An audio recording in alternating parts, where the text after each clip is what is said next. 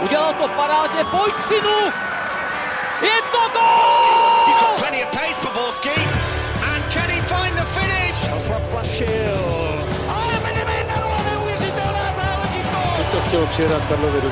Teď to chtělo o chviličku dřív. Heinz,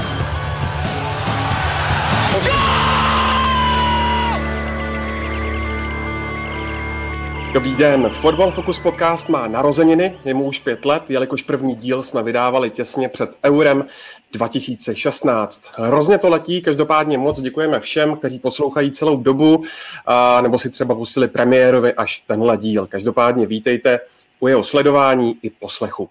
A stejně jako před pěti lety nás čeká preview před evropským šampionátem, jak se zaměřením na český tým, tak i zbylé skupiny. Dáme si ale taky speciální typovačku, která vás bude provázet celým šampionátem a taky se ohlédneme za volbami šéfa Tuzemské fotbalové asociace. A stejně jako před pěti lety je u mikrofonu Luděk Mádl, tehdy z aktuálně, dnes ze Seznam zpráv. Ahoj Luďku. Ahoj, ahoj, já jsem si to vůbec nepamatoval, že jsem byl u premiéry, tak teď se to dozvídám a jsem z toho nadšený, je mi to velkou ctí. I dnes. Nám taky eh, na místě byl tehdy i Pavel Jahoda z webu Sport.cz. Ahoj Pavle. Ahoj Ondřej, ahoj všichni. Luďku, doufám, že si to dáváš do CVčka, tady tuhle no, vězjištěnou informaci, protože ta je hodně cená. dobře, dobře. No a stálicí poslední doby je samozřejmě Karel Herring z magazínu Football Club. Ahoj Karle. Ahoj, zdravím všechny. A od mikrofonu zdraví tradičně Ondřej Nováček. A začínáme u českého týmu a jeho skupiny. My natáčíme ještě před tou úterní generálkou z Albánií a zároveň po tvrdém výprasku 0-4 od Itálie. Luďku, co to může s týmem udělat, tenhle, tenhle nelichotivý výsledek? Čekáš spíš, že to hráče nějakým způsobem nakopne, anebo naopak srazí dolů? Já si myslím, že to hlavně ten tým jako skoncentruje, že teď prostě tomu bude jako věnovat úplně maximální, maximální pozornost. Eh, ten, co se budeme povídat, ten zápas v Itálii se teda nepovedl, ale totálně, ale já jsem celkem oceňoval, jak se k tomu hráči i trenér stavěli eh, v takových jako zápasových rozhovorech nepropadali panice, říkali, byla to příprava, bylo to špatný, ale byla to příprava, příště to musí být lepší a to je asi eh, nejlepší možný postoj, který k tomu lze eh, zaujmout. Tak, abych... Karle, byl jsi, rych, byl jsi rychlejší, byl jsi rychlejší. Jsem rád, že jsi z toho všiml. Jo. Ale ne, navážu jenom na Luďka, souhlasím s ním a jenom připomenu, jo, tam e, důležitý to slovo panika, ale myslím si, že se o tom budeme e, bavit, respektive nepanikařit. Jenom připomenu, nemusím chodit úplně do dávné historie, jo. před Eurem 2012 e, prohra s Maďarskem, tenkrát odjížděl tým na, na Euro do, do Polska ve velmi, za velmi negativní atmosféry, tam to bylo fakt jako špatně nastavené. A vlastně víme ještě, že i první zápas, ani první zápas nevyšel ve Skubě. V roce 2016 porážka s Koreou v generálce, jo, taky to nebylo ideální. A tam ten velký rozdíl u těch obou týmů byl, že zatímco opravdu v tom roce 2012 ten tým byl soudržnější, eh, sem, nakoplo ho to, sem, semkli se opravdu, ačkoliv to zní banálně, tak je to velmi důležitý, velmi důležitý faktor pro ten celý turnaj, tak v tom roce 2016 eh, to takhle nebylo. Pak se ukázalo, že prostě těch mikroproblémů tam bylo, eh, tam bylo víc a nedokázalo se to eh, prostě potom smelit. A teď je samozřejmě otázka, jak se ukáže, jak je tenhle tým soudržný z těch zpráv, které, jdou, které jsme viděli v těch předchozích měsících, tak si myslím, že to tam nastavené dobře je. Vidíš nějaký předpoklad toho, že to ten tým skutečně ještě víc vybudí, jak říkal Luděk, k té větší ostražitosti, víc ho to eh, semkne, tak ten prav, eh, předpoklad je tam určitě vyšší než před eh, vlastně pěti lety před turnajem ve Francii.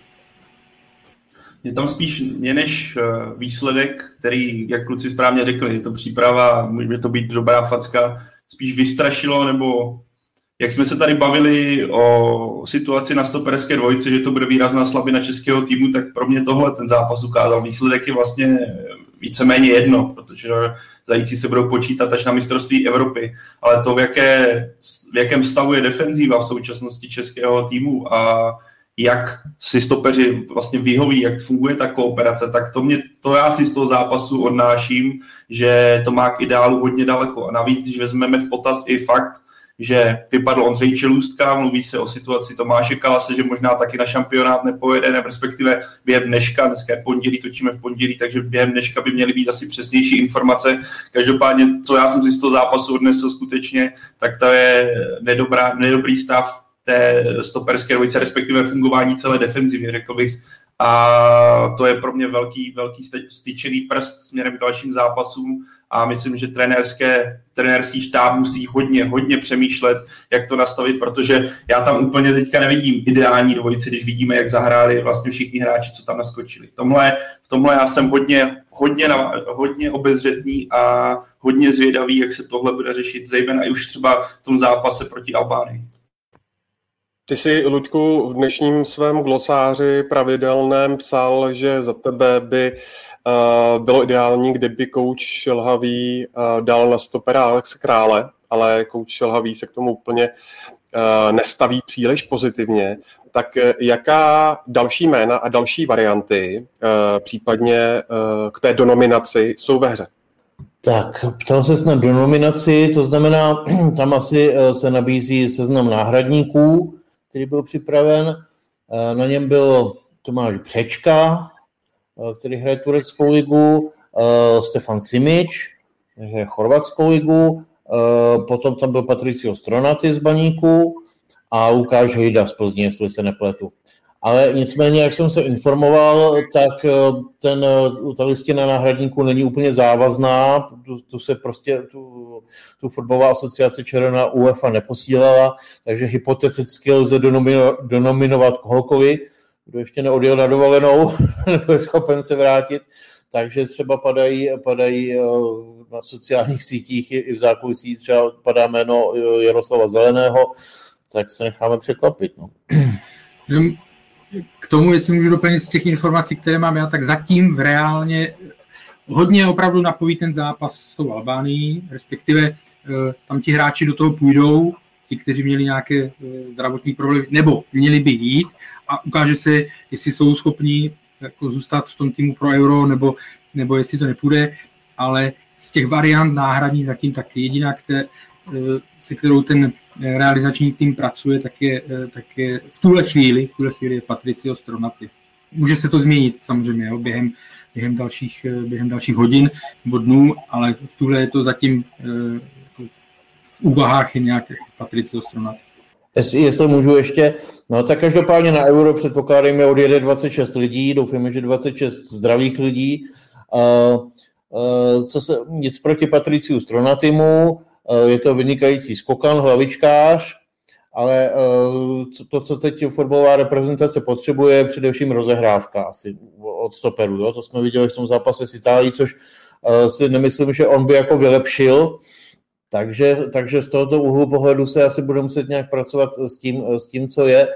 No a já, já si pořád mysl, já teď řeknu něco takového možná ne, nepřístojného nebo ne, nezdravého, nevím, ale vím, že reprezentaci trénuje Jaroslav Šilhavý, ale já, já řeknu takovou větu, kdyby reprezentaci trénoval Jindřich Trpišovský, tak podle mě by hrál stopera buď Tomáš Holeš nebo Alex Král. Tady je otázka vlastně, ale zároveň chápu postoj nebo tu ideu, že zatím nechce Alexe Krále stahovat, protože když vezmeme v potaz, kdy naposledy Alex Král hrál stopera, bude to asi pár let zpátky a já nepochybuji o tom, že by to zvládl, potřebuješ si na tu pozici nějakým způsobem trochu zvyknout. Myslím, že ani Alex, Alex Král tomu téhle ideje v současnosti, kdyby upřímně měl odpovědět, tak úplně nakloněný nebude, protože to skutečně dlouho nehrále zvyklý na něco jiného a být hozený do vody na pozici, kterou zhrál asi naposled v Teplicích, podle mě možná jednou, dvakrát to zkusil ve Slávi a tam to, jestli se nepletu, to nebylo úplně dokonalý,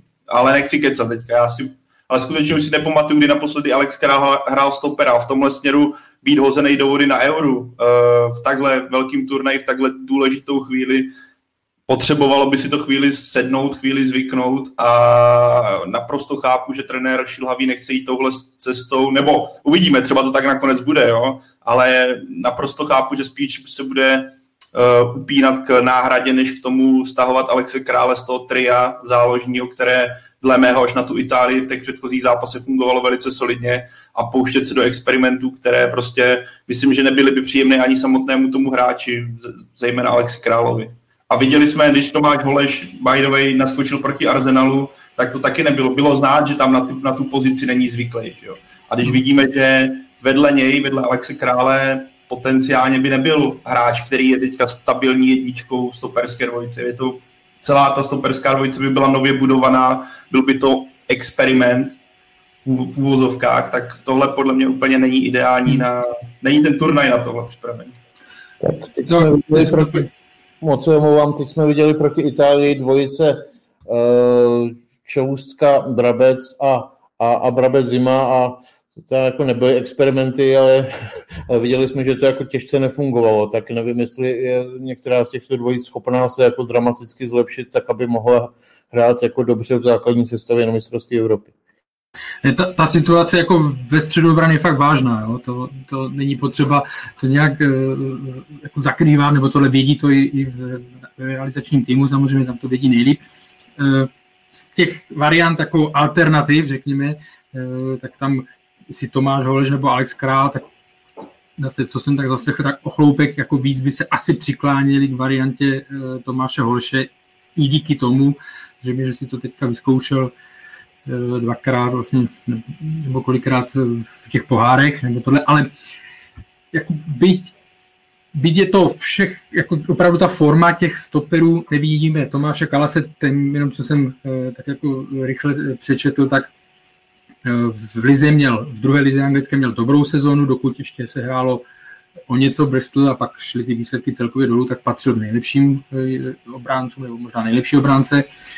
Tak eh, jako samozřejmě forma Ondřeje Čelůstky, Jakuba Brabce, ta celé jaro nebyla, nebyla dobrá. David Zima samozřejmě na tom byl líp, ten je zase nevyzkoušený. Tam jde jenom o to, jako Pavel tam zmínil, že do té doby to víceméně fungovalo, což je pravda. A proto já chápu jako trenéra, myslím si, že to je pochopitelné, že trenér jako je nechce při prvním příležitosti jako hodit do koše. Ono jako je na, s alternativním řešením už na začátek eura. Že pak někdy jste v průběhu eura, turnaje, donucení nějak experimentovat, to je jasné, ale je úplně na, na turnaj jako s rovnou s tou alternativou, ani do kabiny by to asi nebyl úplně jako ideální, ideální e, nějaký vzkaz nebo, nebo e, zásah, ale teď mi to, teď mi to jo, už vím proč. Samozřejmě ta Itálie to jako o, odkryla, nebo ten, ty problémy, o kterých se vědělo, tak je odkryla naplno. No.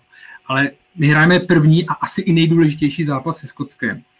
A Skotové mají jiný tým než Italové. Ty jejich útočníci jsou jiný, jinak, jinak typově založení, dovolím si říct, při k ním nemají takovou kvalitu, jako má Immobile, Insigne a, a další ty, eh, hráči ofenzivní eh, v Itálii. Takže a typově tam bude potřeba na Dijkse, tam bude potřeba stoper, který bude silný ve vzduchu v soubojích, jo, takže třeba to nebude ani až tak rychlostně, eh, až tak rychlostně rychlostní prvek tam nebude až tak eh, zásadní jako třeba proti Itálii. Jo.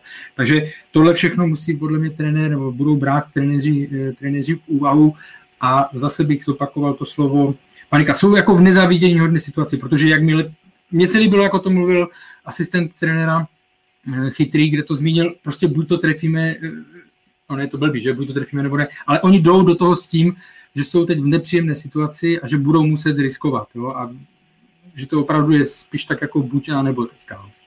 Zajímavá situace je taky v bráně, eh, protože zápas s Itálií odchytal Jiří Pavlenka oproti možná všem předpokladům. Kouč Šelhavý ještě před tím utkáním to vysvětloval tím, že Pavlenka má odchytáno v Bundeslize víc než eh, Tomáš Vaclík v Lalize. Eh, není, Pájo, podle tebe risk takhle blízko před eurem měnit jedničku Dále se to tak říct.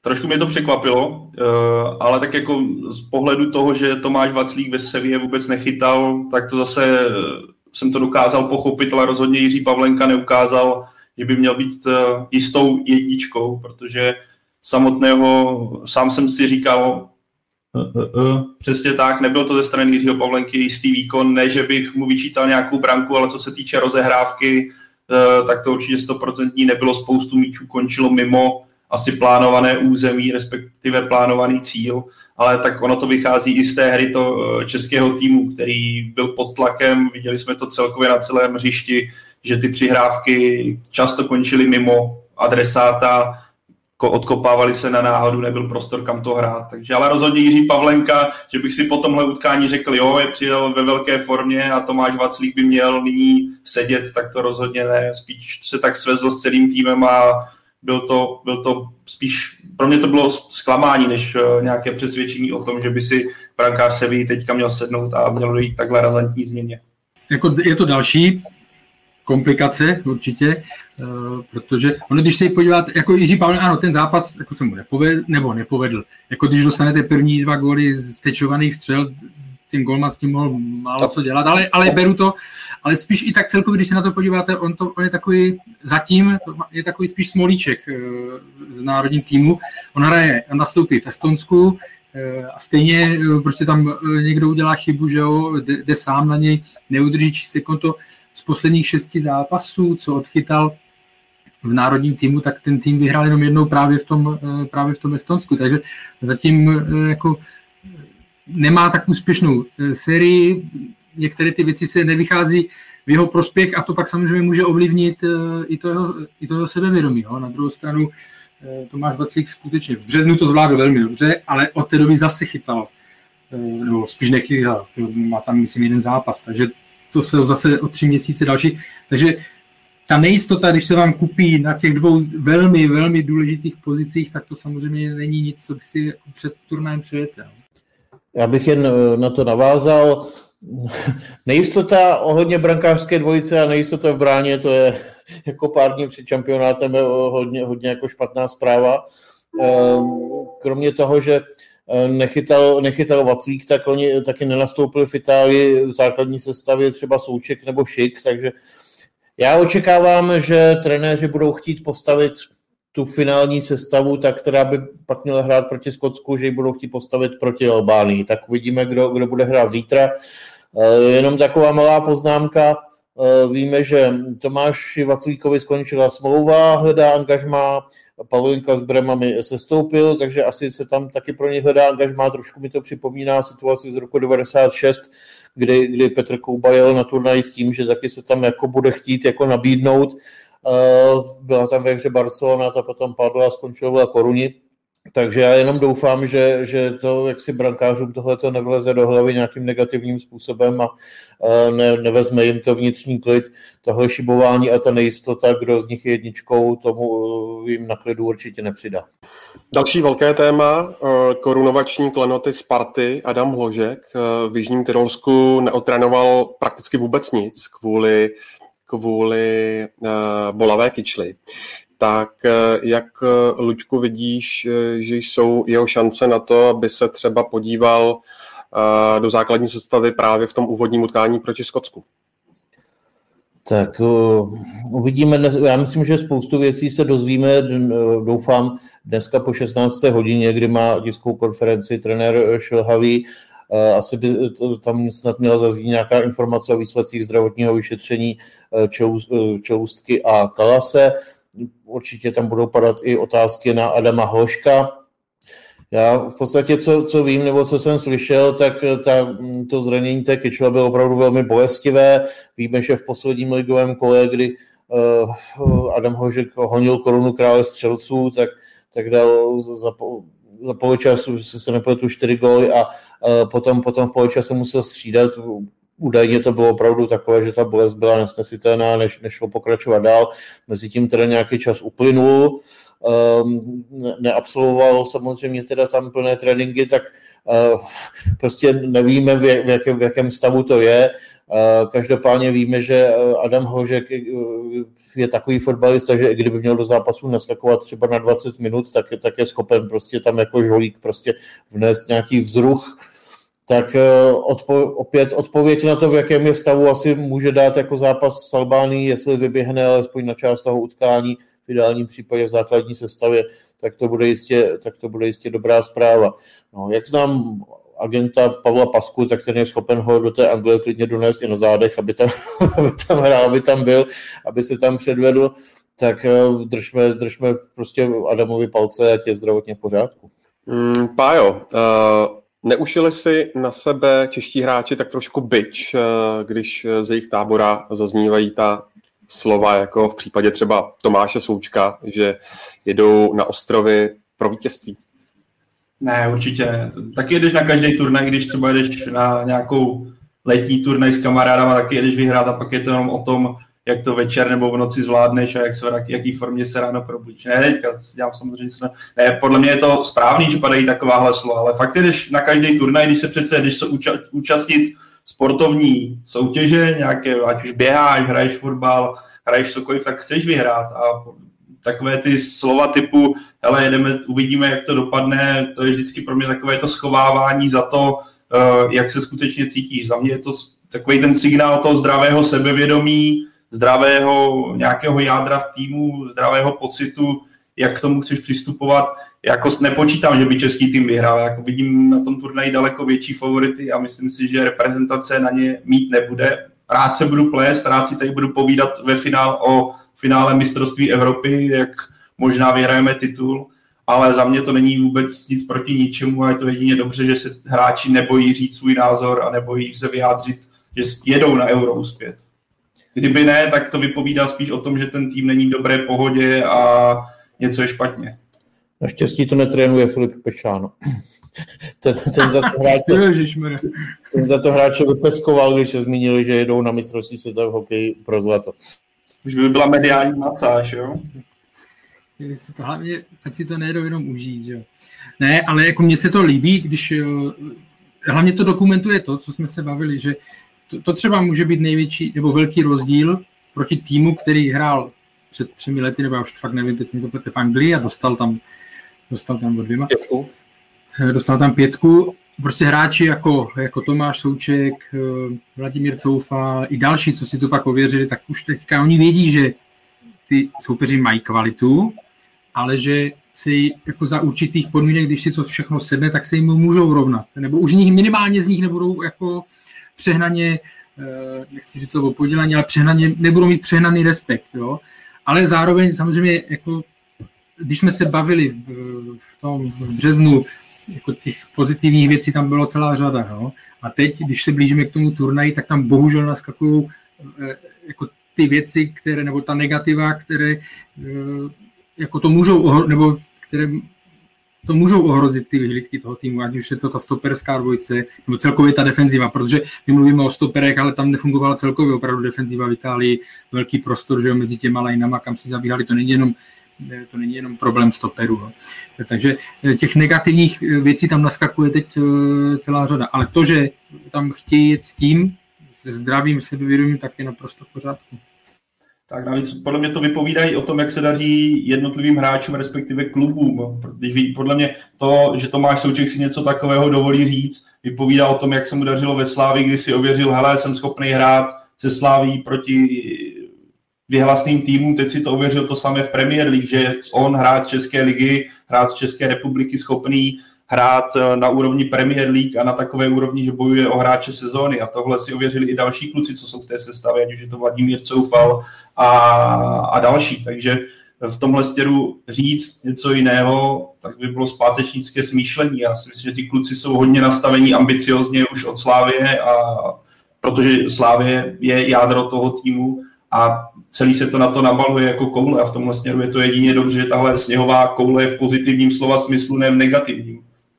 Já si můžu, tak uh, myslím, že to sebevědomí zdravé se odvíjí od těch faktorů, co tady, co tady už kluci zmínili a odvíjí se i od uh, těch úspěšných domácích zápasů s Anglií nebo z Belgii, kdy opravdu čeští hráči byli schopni uh, v reprezentačním drezu neklást odpor, ale hrát vlastně rovnocené partie s, Belgi, s Belgičany není to tak dávno, takže, takže ten potenciál tam určitě je, ale je, je potřeba opravdu zohlednit to, že pokud má někdo aktuální formu jako velmi nízkou, tak je potřeba na to nějakým způsobem zareagovat a vždycky takhle před tím, před tím závěrečným turnajem hraje roli to prostě to závěrečné soustředění, jak se tam podařila ta atmosféra a, a forma uh, vyladit tak můžeme spekulovat o tom, že v tom zápase s Itálií se mohlo projevit i to, že tam prostě hráči běhali ještě, že měli těžké nohy, nebo prostě, že ta forma ještě není vyladěná. No a můžeme jenom jako doufat, že ta forma jako vyletí vzhůru, vzhůru k nebesům eh, příští týden v pondělí. Ten výkon celkový týmový proti Itálii byl každopádně velmi slabý. Mě třeba hodně zklamal kapitán Vladimír Darida, hm, dost eh, neviditelný hráč na, v poli. Každopádně, kdybychom eh, mohli třeba vypíchnout eh, nějaké pozitivum, napadá mě třeba Antonín Barák. To už musíš se hodně snažit, aby z toho zápasu vytáhl nějaký pozitivum, jo? Možná mohla přeskočit. Že neinkasovala česká reprezentace víc než, víc než čtyři branky. Abych tam jako fakt nenašel moc jako pozitiv. Těžko. Bohužel se ani nedá říct, že se nikdo nezranil. Že? No, přesně tak, ale přesně tak. No.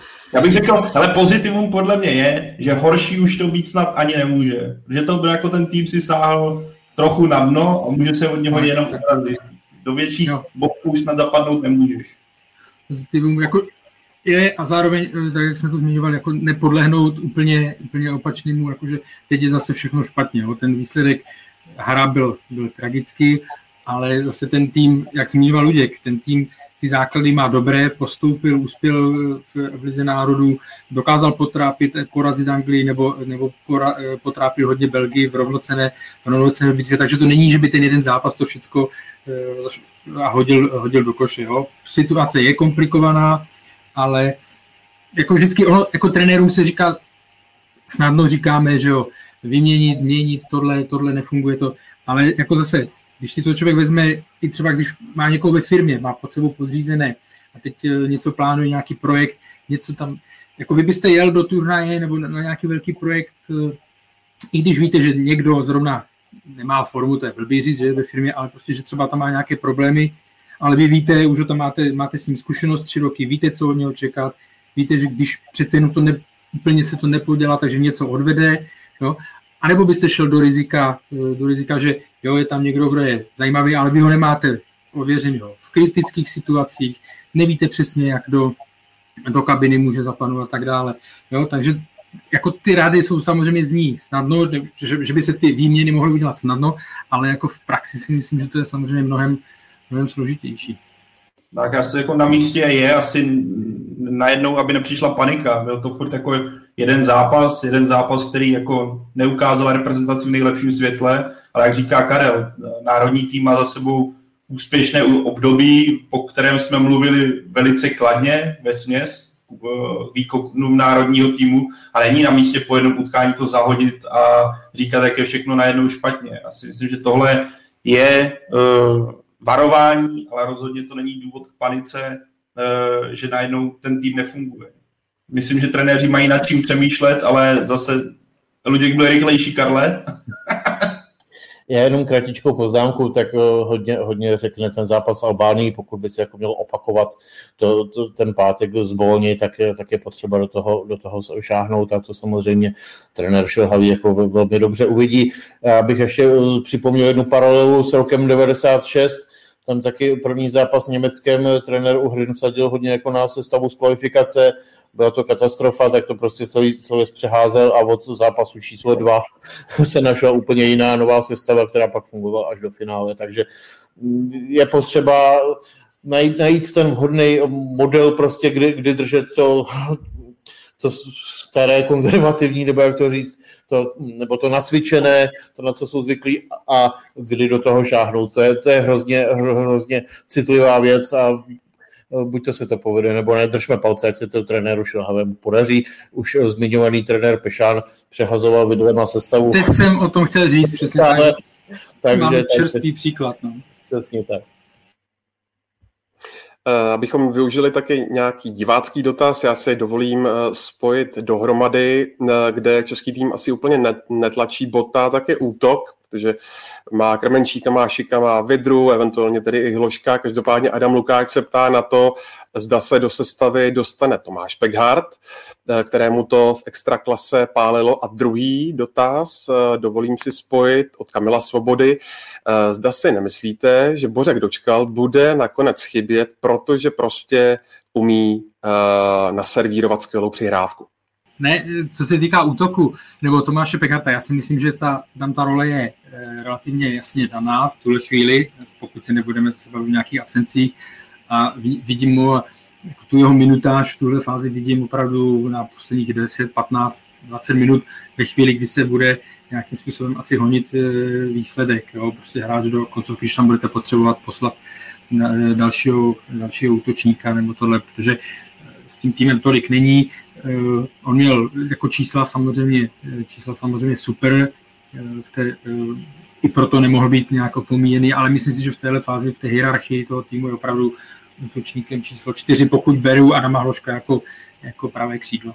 A k tématu Bořek dočkala, myslím, že jsme k tomu obsáhle mluvili posledně a já si no, pořád i přes tu prohoru 0-4 si myslím, že je naprosto pochopitelné a správné že trenér Šilhavý se rozhodl tak, jak se rozhodl, že ta středová formace je natolik silná a natolik stabilní, i s výhledem na to, jaké alternativy má. Bořek Dočka není hráč na 5-10 minut do zápasu, takže já to pořád chápu trenérovo rozhodnutí. Třeba se pořád po šampionátu budeme bavit o tom, že my jsme se pletli, trenér se pletla, Bořek Dočka by skutečně chyběl, ale v současnosti na základě těch argumentů Eh, které jsou jako funkční střed, eh, univerzálnost alternativ na tu pozici, tak to naprosto chápu je to pro mě pochopitelné. Já bych viděl možná Bořka Dočkala jako alternativu za Adama Hloška. Uvidíme, jaký, jaký bude jeho zdravotní stav. Doufíme teda, že Adamu Hloškovi umožní teda na, na euro odjet a předvést se, že se předvede i zítra s Albánií. A jen taková jako poznámka pod čarou, Myslím si, že mm, Bořek dočkal na hřišti a Bořek dočkal na střídačce. Jsou, jsou dva možná trošku odlišní lidé. Myslím si, že kdyby tam měl Bořek jet jako e, spíš nehrající náhradník, takže by pro něj e, možná fakt trošku lepší. No, že ne, ne, nejsem si úplně jistý, jestli by to dělalo dobře v kabině. Přesně tak a myslím si, že jsme to i vlastně probrali i tady v tomhle duchu i minule. Jako téma Bořek dočkal je jasný. Ve chvíli, kdyby po, po zápase se samozřejmě objevilo víc názorů, na třeba když budu brát vyložený Twitter, tak se objevilo víc názorů, že tam chybí, že by tam měl být a tak dále. Kdyby tam byl a ten zápas by asi dopadl podobně nebo tohle, tak by se zase objevilo víc názorů, co tam dělá, eh, nevrací se už na tu úroveň eh, nejvyšší nemá a tak dále. Prostě u něj to takhle bude vždycky, že to, já nevím teď procentuálně, jestli to je 50 na 50 nebo 60, 40 pro, proti, jako myslím, ta, ta, ten pohled fanoušků, minimálně na těch sociálních sítích, ale u mě to bude vždycky se to bude e, rozdělovat a řešit. A vlastně zmiňoval jsem to i v tom minulém díle, že, že pokud, že možná, že je, je e, tak myslel jsem si, že když tam nebude, že už si ty debaty jako o tom, jestli hrát s ním nebo ne, že se zastaví, oni se nezastaví, ale že by to nemuselo být až tak, eh, až tak narušitelský, jak, jak nebo tak, tak ožavé téma, tak jako kdyby tam byl v tom týmu, nebo tak, tak eh, opakované téma.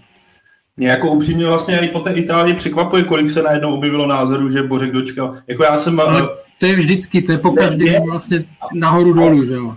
No to jo, ale jako když vezmeš ten, jako ten formu toho zápasu, jak vypadal, tak to nebyl problém, že by se národní tým měl potíž dostat do defenzivy Itálie. Problém byl, že národní tým nestíhal rychlostně, byl pozdě v soubojích a měl špatnou rozehrávku už od samého počátku. A tam nikde nevidím, že by Bořek dočkal tohle měl vyřešit. To jako, pro mě to je zase takový to, nepodaří se, tak začneme křičet, hele, chybí Bořek dočkal, ale on v tom zápase by neudělal, dle mého, dle mého by vůbec bylo jedno, jestli by tam byl Bořek dočkal nebo nebyl. Tam byly problémy úplně jiného charakteru, které rozhodně Bořek dočkal by neřešil. Ve vší úctě k jeho osobě. Ono je to takový to, eh, je tam moc slávistů, měl by tam být dočkal, křičí Spartani. Já bych to, myslím si, že je to na těch sociálních sítích hodně v této rovině. Dobrá, podívat se musíme samozřejmě taky na soupeře českého týmu. Karle, ta česká cesta uh, turnajem začne přesně za týden, v pondělí 14. června. Hrajeme o tří hodin uh, proti Skotsku v Glasgow. Uh, Čiši se s tímto týmem vlastně za poslední rok potkali dvakrát a dvakrát prohráli. Tak čekáš úplně jiný zápas, anebo bys tam našel nějaké nějaké podobnosti? Takhle, nemůžeme brát ten zápas v Olomouci, který se odehrál, že jo, protože tam za český národní tým nastoupil, ano, vlastně úplně nový tým, že C, nebo jak se říkalo, C, D, tak eh, to, to, to nelze brát takhle. Já to spíš vezmu z jiného, nedokážu teďka vyhodnotit, jak moc jako e, naše hra se nemění, skotská hra se tolik nemění. Já spíš to vezmu z toho pohledu, e, když tady se bavíme, že v českém týmu vyskakovali, začali vyskakovat nebo naplno se projevovat některé problémy, z defenziva a tak dále, tak Skotsko teďka odehrálo dva zápasy přípravné, remizovalo s Nizozemském, které mělo, ten zápas spíš mělo vyhrát, protože Holanděni vyrovnávali z přímého kopu ten faul já si spíš myslím, že nebyl, ale to není podstatné. Ale hráli velmi dobře, hráli zajímavě. A včera porazili Lucembursko sice jenom 1-0, ale měli vyhrát 3-4-0, protože tam akorát selhali v koncovce. Takže tím chci říct, že oni jsou velmi dobře, eh, velmi dobře naladění. Trenér Steve Clark o tom mluvil, že jim ten, eh, ten camp, že jim fakt pomohl, že potrénovali pořádně. Měli tam problém z, v případě Fleka s jedním eh, hráčem s covidem, kvůli tomu vlastně jako předběžná opatření dalších šest hráčů neodletělo na ten zápas s Nizozemskem, ale další te- eh, testy byly negativní. No. Takže obecně jsou, řekněme, naladění na ten turnaj, nebo ten průběh té přípravy jejich eh, více méně, pokud nebudu brát ten jeden případ, který je teda ale vystrašil samozřejmě, tak eh, po té herní nebo fotbalové stránce tak jsou naladění velmi dobře. Což ale zase to neznamená, to neznamená, eh, že to tak bude a že vyhrajou, no, protože ten turnaj je úplně něco, úplně něco jiného. Ale jako neřeší teď problémy nebo takové starosti, jaké český tým teď neřeší. Každopádně hrají doma, jak moc uh, to může ovlivnit. I vlastně to, že se na velký turnaj podívají po nějakých uh, 23 letech. Tak může to být určitě výrazný prvek nezažil z velký turnaj navíc před vlastními fanoušky, když zase je tam ten prvek, že nebude vyprodáno a teďka netuším, kolik je ve Skotsku, jak to bude nastavený. Myslím, že 12 tisíc se počítá, že by mělo být nastaveno.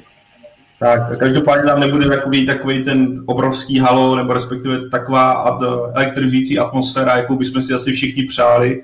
Ale to, co zmínil se, já si myslím, že to určitě může být prvek, že můžeš být před tím turnajem super pozitivní náladě, ale od 98. si něco takového vůbec nezažil. Ti kluci, co tam jsou, nikdy nebyli na velkém turnaji, i když mají zkušenosti z Premier League, mají zkušenosti z dalších velkých soutěží, ale ten samotný šampionát je něco tak unikátního, navíc v domácím prostředí ve Skotsku, že je to může semlít. A tohle si myslím, že může být prvek, který pro českou reprezentaci může hrát je tam ale i to B, když se Skotsku povede vstup do zápasu, vys ten, to utkání, kdy jde o Fraser pátý minutě branku, tak je to naopak může nakopnout. Tohle vždycky bude mít dvě strany mince a uvidíme, bude to hodně záležet na tom, jak to utkání bude probíhat. Potom se to může projevit na, na tom příští. Ale tlak na Skoty určitě bude ze začátku výrazný, protože, myslím, Karel to zmínil, to utkání si myslím, že jak pro Česko, tak pro Skotsko je naprosto klíčové a pokud eh, jeden z těch týmů prohraje, tak bych řekl, že ty šance na postup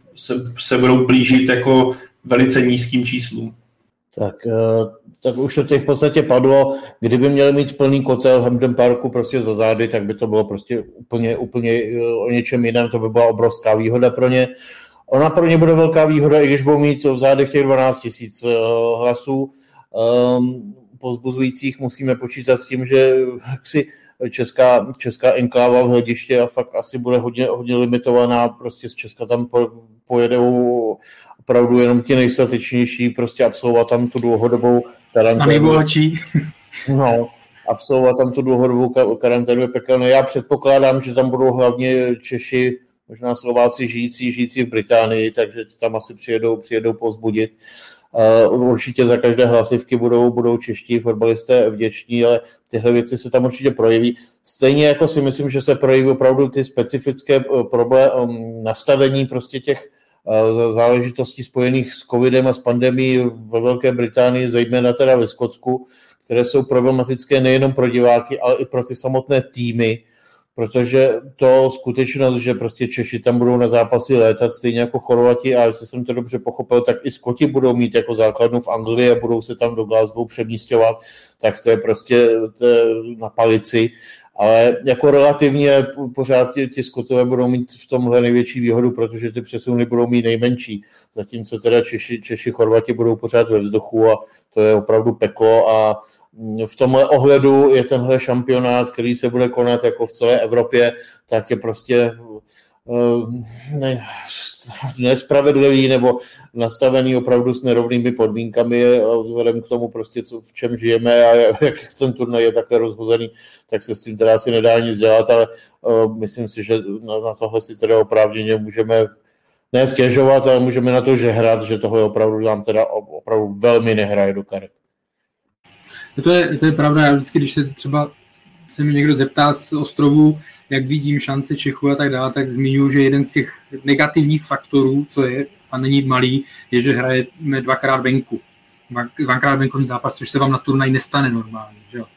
A i když uh, jsme zmiňovali kapacitu 12 tisíc a Skotsko má tak jako asi Češi normálně ta alokace snížená je 12, 1800 na ten zápas, jako pro skotské fanoušky vyloženě, tak samozřejmě zbytek nebo ty UEFA lístky, tak většina půjde, většina skončí eh, v rukou eh, skotských fanoušků, takže tam bude mít domácí prostředí. Na druhou stranu eh, i Skotové mají svoji hezkou historii jako selhání a, a občas se jo, kdy vlastně ta, ta největší očekávání, když přišla, tak je většinou nenaplnila.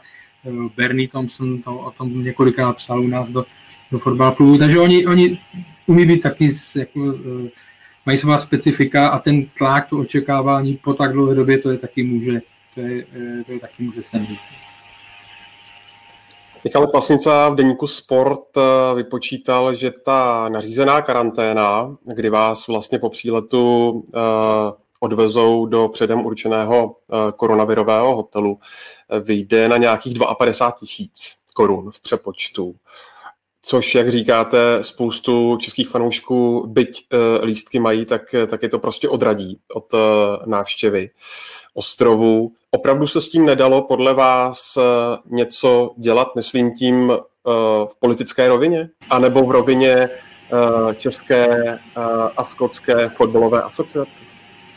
Hmm, tak já si myslím, že na tohle jsou asociace krátké, že když to rozhodnou, když to rozhodnou vlády jednotlivých zemí. A hlavně si nemyslím, že by i UEFA z toho byla nadšená, z toho, jakým způsobem se třeba Skotsko k tomu postavilo, jak eh, omezilo vlastně tu možnost uh, fanoušku, nebo jsem to zaslechl. Já se ještě bojím, nebo jako jedné věci, eh, aby při těch, při tom přístupu jako skotské, prostě skotská obecně, Eh, jak se postaví v případě, že by se jeden hráč, že by se jeden hráč eh, v českém týmu eh, jako byl pozitivní nebo někdo, jestli, jestli mají právo tam, nebo aby ne, nezam, jako nezakázali vstup celému, celému týmu. No, protože, Čili kontumace, myslíš? Já teď nevím, nedokážu to, ale že by tam prostě ten tým jako nepustili. Já teď nevím, jak to má UEFA uh, ošetřené nebo ne, ale je vidět, že každopádně, tolik to... Každopádně jsme viděli, Karle, že teď je to pár dní, kdy vlastně hlásili nějaké pozitivní případy sami Skoti. Hmm. No ano, ano, a tam to dopadlo, tam byl jenom jeden hráč, jo, ostatní těch šest dali do a ten hráč vlastně zůstal na hotelu ve Španělsku, on může odletět až teprve a, a tým může zpátky, ale on může odletět až teprve, když bude mít dva negativní testy za sebou a nevím, jak tam s ním potom budou nakládat dál, jo, to nevím. Jenom jsem si uvědomil, a vlastně mi to i tak došlo, e, normálně na tím, že oni nepřemýšlí, ale oni tam v těch článcích popisovali, že vlastně ten hráč je na tom svém pokoji uzavřený, on se dostane maximálně na balkon, komunikace s ostatními má nulová, pokud si nechcete telefonovat.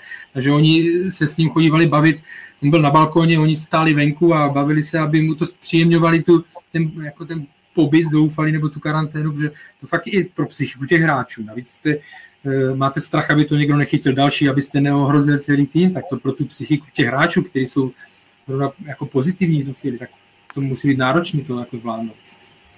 Tady je podle mě šílený a navážu na to, co jsem říkal předtím, že jak se to hraje prostě ve spoustě zemích, každá ta země má vlastní tyhle ty podmínky nastavené jinak. V té Velké Británii, speciálně ve Skotsku, je to zjevně teda nejpřísnější. A já to chápu tak, že ten skotský hráč měl pozitivní test na soustředění někde v Algarve ve Španělsku, takže to jako v pohodě, tam se uplatňují na to španělské normy, znamená, když jeho se podaří nějakým způsobem izolovat, tak ostatní jsou v pohodě. No ale bojím se, že když přijedou Češi do Glasgow, stejně tak Chorvati nebo Skoti do Glasgow a tam budou, tam budou hráče testovat a bude tam někdo pozitivní, tak v ten moment tam hodí podle mě celý tým do karantény a v ten moment celý tým skončí na euro. Jakoby, jo. Takže zatím se prostě, když se stane někde jinde plácnu, že bude někdo prostě mít pozitivní test v Petrohradu, tak, eh, tak to bude v pohodě a půjde do karantény jenom ten jeden člověk. Takže v tomhle ohledu je prostě to propojení covidu nebo do, doby postcovidové s tím, že se to hraje ve 12 různých nebo kolika zemích v Evropě je naprostý peklo. A doufejme, že se to neprojeví a jestli se to projeví, tak ten turnaj bude rozmašírovaný, bude to, bude to, bude to ostuda.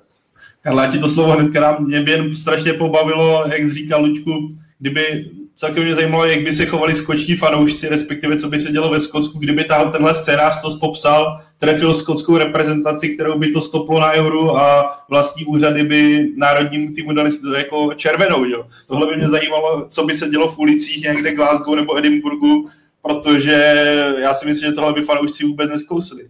Ale vidíme, že teďka jsme tady v Česku, vidíme, hospody se otevřely, zahrádky, všechno už začíná fungovat normálně, ale nesmí se zapomínat, že ta situace pořád není ideální. Teďka, dneska to snad vyšlo, Sergio Busquets, kapitán španělské reprezentace, měl pozitivní test na COVID a Dva zápasy nebude hrát.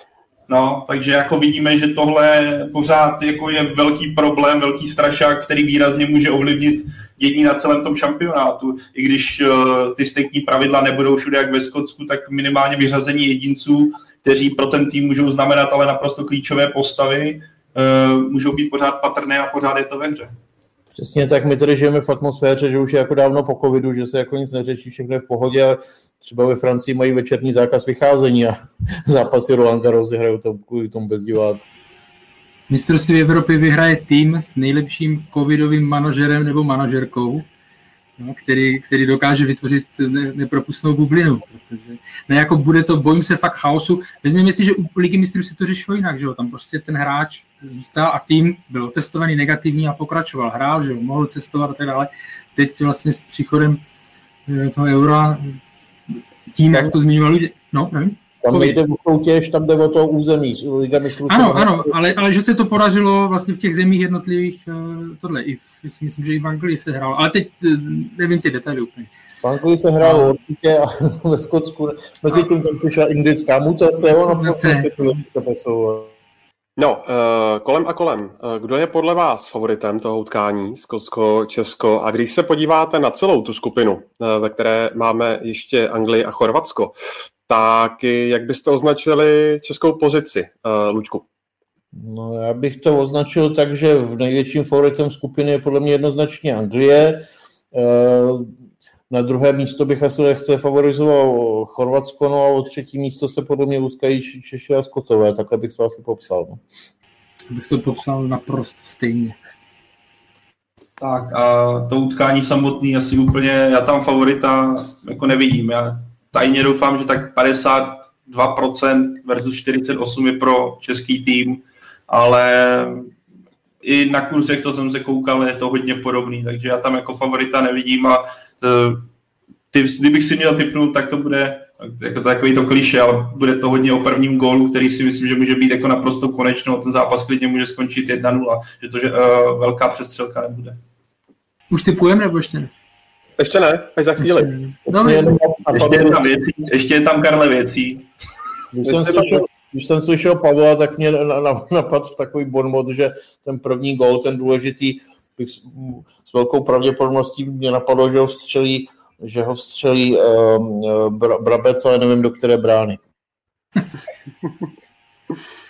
Eh, Pavle, eh, po Skotsku pojďme mrknout na Anglii. Sledujeme podle tebe nejsilnější výběr za poslední roky? Já si myslím, že určitě ano, že oproti tomu týmu, který došel na mistrovství světa do boje o třetí místo, že ten tým se posunul jak zkušenostmi, tak i kvalitativně. Ale je paradoxní, že česká reprezentace s tou anglickou má hodně společného, a to ve, ve, ve smyslu problémů. Ať už je to brankářská otázka, anebo je to stoperská otázka. Jak Česko přišlo o Kůdelu a díky tomu přišlo o stoper čísla jedna, najednou je potíž, tak to stejné vlastně postihlo Anglii, kde vypadl Harry Maguire a je vidět, že Albion, který má šest pravých beků, jako výběr v útoku má enormní, ten tým je extrémně silný. Pro mě je to, já když jsem si psal čtyři týmy, které by mohly vyhrát šampionát, tak jako mezi nimi Anglie pro mě je a za mě je to skutečně jeden z nejsilnějších Albionů, nebo nejsilnější Albion za poslední léta. Ale zase je tam ta výrazná bolístka, a která byla vidět i v zápase proti Rakousku a to je stoperská dvojice, kdy John Stones hrál celou sezonu Manchester City skvěle, ale tam, je, ale tam byl ten styčný stoper Ruben Diaz, který je podle mě asi nejlepší stoper současnosti. A vedle něho John Stones vyrostl. A teďka Harry Maguire, který měl být tahonem té defenzivy, možná jako vůbec v současnosti nejdůležitějším takovým tím kamenem stavebním Anglie, na kterém to mělo stát, kolem něho se to mělo nabalit ten funkční kolos, tak je mimo. A je vidět, že Anglie tu adekvátní alternativu ač má obrovské množství kvalitních hráčů, tak prostě nemá adekvátní alternativu na stopera. Takže ano, Anglie je nejsilnější za hodně dlouhou dobu, ale jsou tam bolístky, které Anglii můžou stát uh, útok na vysněný titul. A to je skutečně superská dvojice, podobně jako v českém případě. Anglia a Euro, to je kapitola sama pro sebe. Jo. Oni nikdy vlastně ten šampionát nevyhráli a spíše to série jako vý, výbuchů nebo, eh, nebo eh, zklamání nebo ani nekvalifikování se. No a mimochodem v tom novém fotbal klubu, který vydáš v průběhu Eura, tak tam je o tom hezký, hezký článek shrnutý vlastně ty jejich, eh, ty jejich průšvihy. No. Končí, končí Islandem. Vy jste zmiňovali na začátku porovnání s mistrovstvím světa 2018. Ten tým je vyspělejší, ale já tenkrát se sešla jedna mimořádně důležitá věc eh, pro anglický tým jako plusový. Tenkrát za ním stál, za, za, ním, za tím týmem stála celá země, včetně médií. A jako to bylo, já to nesnáším, když se to říká, měli bychom být na jedné lodi a tak dále, jo? ale eh, protože média mají jinou, jinou povinnost. Ale tam opravdu eh, ten tým, mladý tým pod vedením Gereta Southgatea měl obrovskou podporu i mediální, oni mu odpustili, mu odpustili i před osmi finále s Kolumbií, myslím to hráli, tak i psali, že i kdyby to nevyšlo, tak prostě se nesmí zapomenout na, ty, na ta pozitiva a tak dále. To jsem v životě předtím neviděl tak, tak pozitivní tohle. Teď už to nebude. Teď už to nebude. Neříkám, že jsou proti, ale už eh, bude mnohem víc očekávání, protože jsou o tři roky starší. Ty, ty hráči v těch jednotlivých klubech hrajou opravdu prim, takže už si nemají za co, eh, za co schovat. Takže ten tlak, to očekávání tam bude mnohem větší. Ten stejný tlak, který připravil o lepší výsledky mnohem, eh, nebo ty týmy i v, i v minulosti. Takže to bude jeden z velkých, eh, jeden z velkých jako pro, ne problémů, ale prostě soupeřů taky vlastně pro Anglii, protože už to i v minulosti to takhle bylo dokázáno. To není záležitost tohoto, tohoto roku. Zase na druhou stranu, jestli se nepletu, eh, hraje se Ono je to teda po celé Evropě, ale pro Anglii je to v podstatě domácí turnaj. Přesně takže, tak, přesně tak. Takže je to v podstatě třetí tu, velký turnaj, který se hraje vlastně takhle, takhle v Anglii v roce 66 uh, se dostali k titulu mistrů světa, byť já jsem mluví o tom, že s velkou podporou rozhodčích v 96. byl tuším semifinál, jestli jsem to teď nepoplet, takže z tohoto úhlu pohledu by to asi mělo hrát dopředu a taky oproti těm předchozím velkým turnajům tam, turnajům tam Southgateově výrazně v nominaci ubylo hráčů Tottenhamu, tím se podle mě jako zvyšuje šance na úspěch. Důležitý faktor, který jsem trestuhodně opomenul. Mně se líbilo, co říkal, každopádně navážu, co říkal Karel, mně se líbilo, co říkal Jose Mourinho, který říkal, ale jsou dvě reprezentace, které je extrémně těžké trénovat. A je to Brazílie a Anglie. Tam můžete mít jakoukoliv sestavu, můžete mít jakýkoliv hráče, můžete být třeba tým, který bude průměrný, ale vždycky se od vás bude očekávat vítězství, se děje cokoliv a budete pod enormním tlakem. A tohle určitě pro Anglii platí, zejména v tom současném složení, ale, ale ano, ten tým bude pod tlakem, možná nebude k němu přistupováno tak k rukavi, v rukavičkách, ale ti kluci, co byli na tom šampionátu 2018, třeba v případě Markuse Rashforda, vidíme, jak on mentálně, psychicky jako ušel obrovskou cestu za, tu, za ty tři roky. Ti kluci si myslím, že tom, ten tlak musí zvládnout, nebo musí, nemusí, ale měli by, když vidíme, v jakých klubech hrají, na jakou pod jakým tlakem jsou v podstatě každý tři dny, ne, nejenom každý týden, ale v podstatě každý tři dny. A jestli některý tým na to má být dobře mentálně připravený, tak si to myslím, že by to měl být Albion. Ale je tam to B, hrajete pořád doma, uh, budete pod drobnohledem, myslím, na každém kroku, uh, tak musí to být psychicky jako bomba, jako strašně náročný, ale věřím, že jestli to mají zvládnout, tak uh, tahle sestava na to má. Ale, ale. Je tam, Karle, ještě nějaké jméno, které bys vypíchl v tom týmu, a nebo naopak, které bude velmi, velmi Geretu Southgateovi chybět?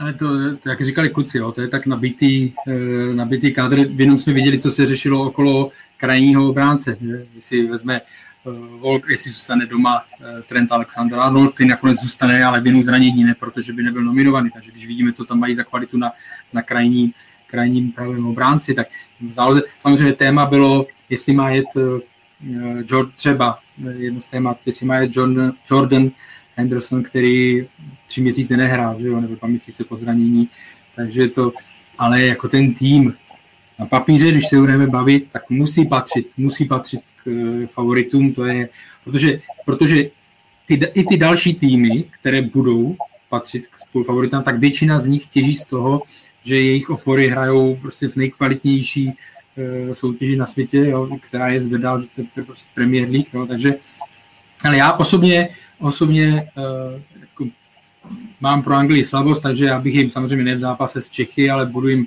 s Českém, ale budu jim, budu jim přát, aby, aby se jim to povedlo, protože těch selhání opravdu za tu historii mají, mají celou dobu, ale už jsem vystřízlivěl z toho, že, že bych hlásil, že prostě jsou to favoriti na zlato, jo, takže jsem rád se nechám překvapit. Uh, dres Anglie taky nějaký mám, ale dostal jsem ho asi před rokem a půl. Bylo to Esko, už tehdy jsem se do něj nenarval, tak jsem si ho radši, tak jsem si ho radši nebral. Tak to, já jsem jediný, který jsem našel, já, já jediný, který jsem našel doma, tak eh, ten se nehodí na euro. Jo? To je z 2006 pobřeží, pobřeží Slonoviny, tak to jsem nechal zatím. Počkám o dva roky později. Nebo za rok vlastně už jenom, tak, za rok. Mm. A já jsem tomhle směru skutečně zvědavý, jak to Southgate postaví směrem defenzivě, ať už to jsou ty přetlaky na pravém beku, a myslím, že takový problémy by chtěl mít každý trenér, i když ono už možná tam až je těch kohoutů až moc a musí člověk mít fakt těžkou hlavu, protože někoho z nich vyřadit musí Kohout být... je tam jenom jeden. no, tom se, ale... tom se často chybuje, bacha. Je, je mi to jasný.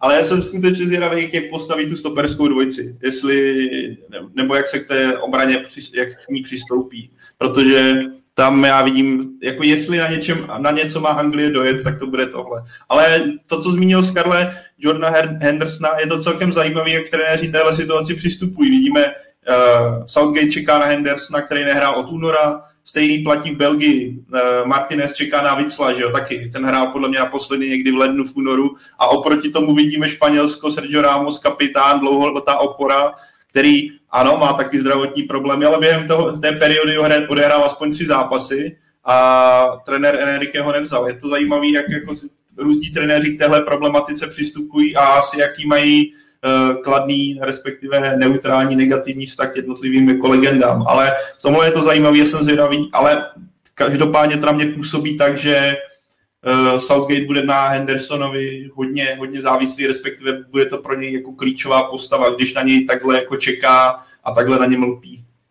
Tam je to spíš jenom, pardon, tam je to i hodně o té jeho roli v kabině. Jo, právě proto, takže a, a zase říkám, tím, že má ten trenéři můžou brát 26 hráčů, tak ti to uvolňuje i místo pro uh, tady ten typ hráčů. Což je zase, zase příklad, Španěl, my se k tomu dostaneme jako ke Španělsku nějak krátce, ale zase je to krásný kontrast oproti zase Španělsku, kdy máte možnost 26 hráčů a třeba by se ti tam ten Ramos vešel, přesto ho nevezmeš a vezmeš jen 24 kluků, protože ti to stačí. Je to, jako, je, je to zajímavé a samozřejmě po Euru se bude bilancovat, jestli to byl dobrý krok nebo ne, ale tak to je vždycky po bitvě. No a poslední ve skupině uh, je Chorvatsko, uh, což je vlastně finalista z posledního mistrovství světa.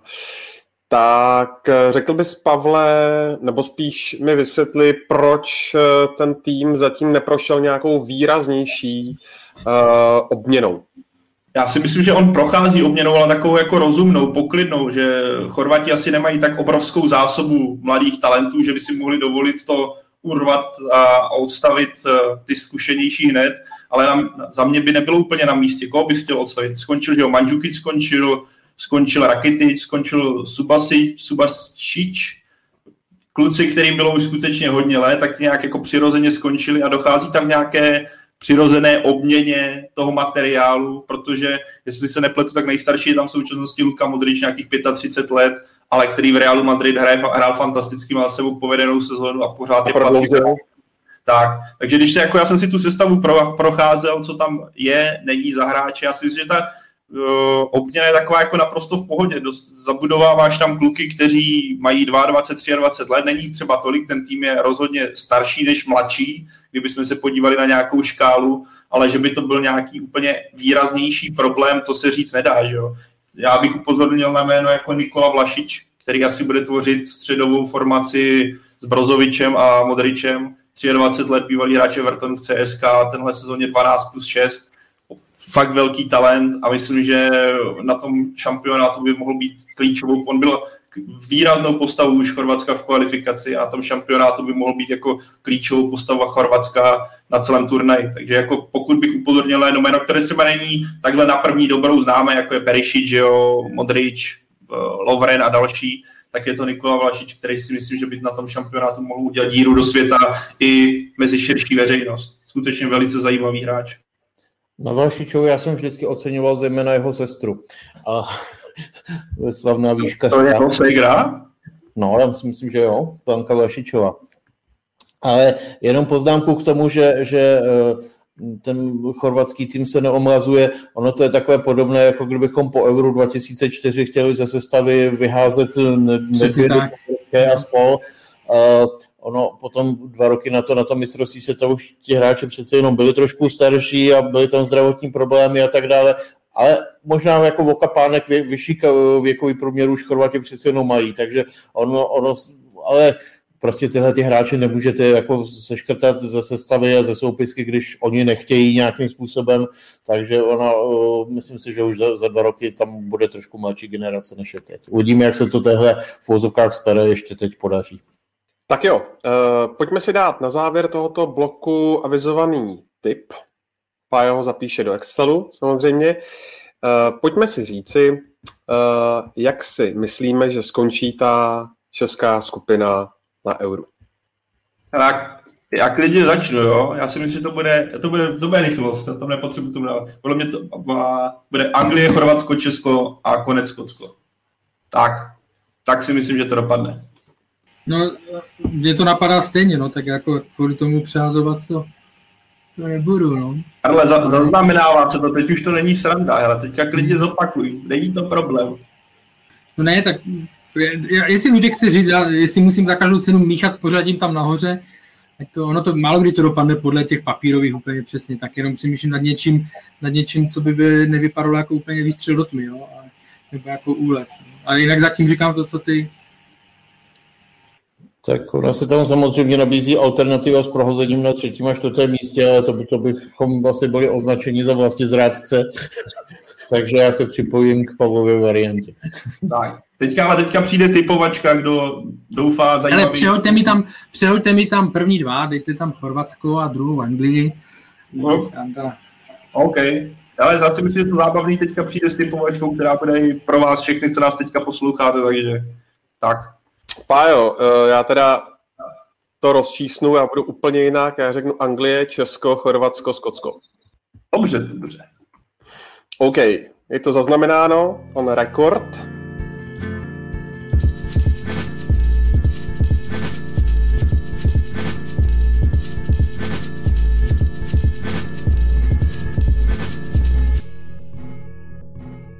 A pojďme na typovačku a ta bude o ceny, a protože Karel Herring byl tak hodný, že do téhle typovačky, která protne vlastně eh, celý turnaj, eh, který budeme kopírovat ve Fotbal, eh, Fotbal Focus podcastu, tak pro první místo pro nejlepšího typéra věnoval superbalíček magazínu Football Club. Je to tak, Karle?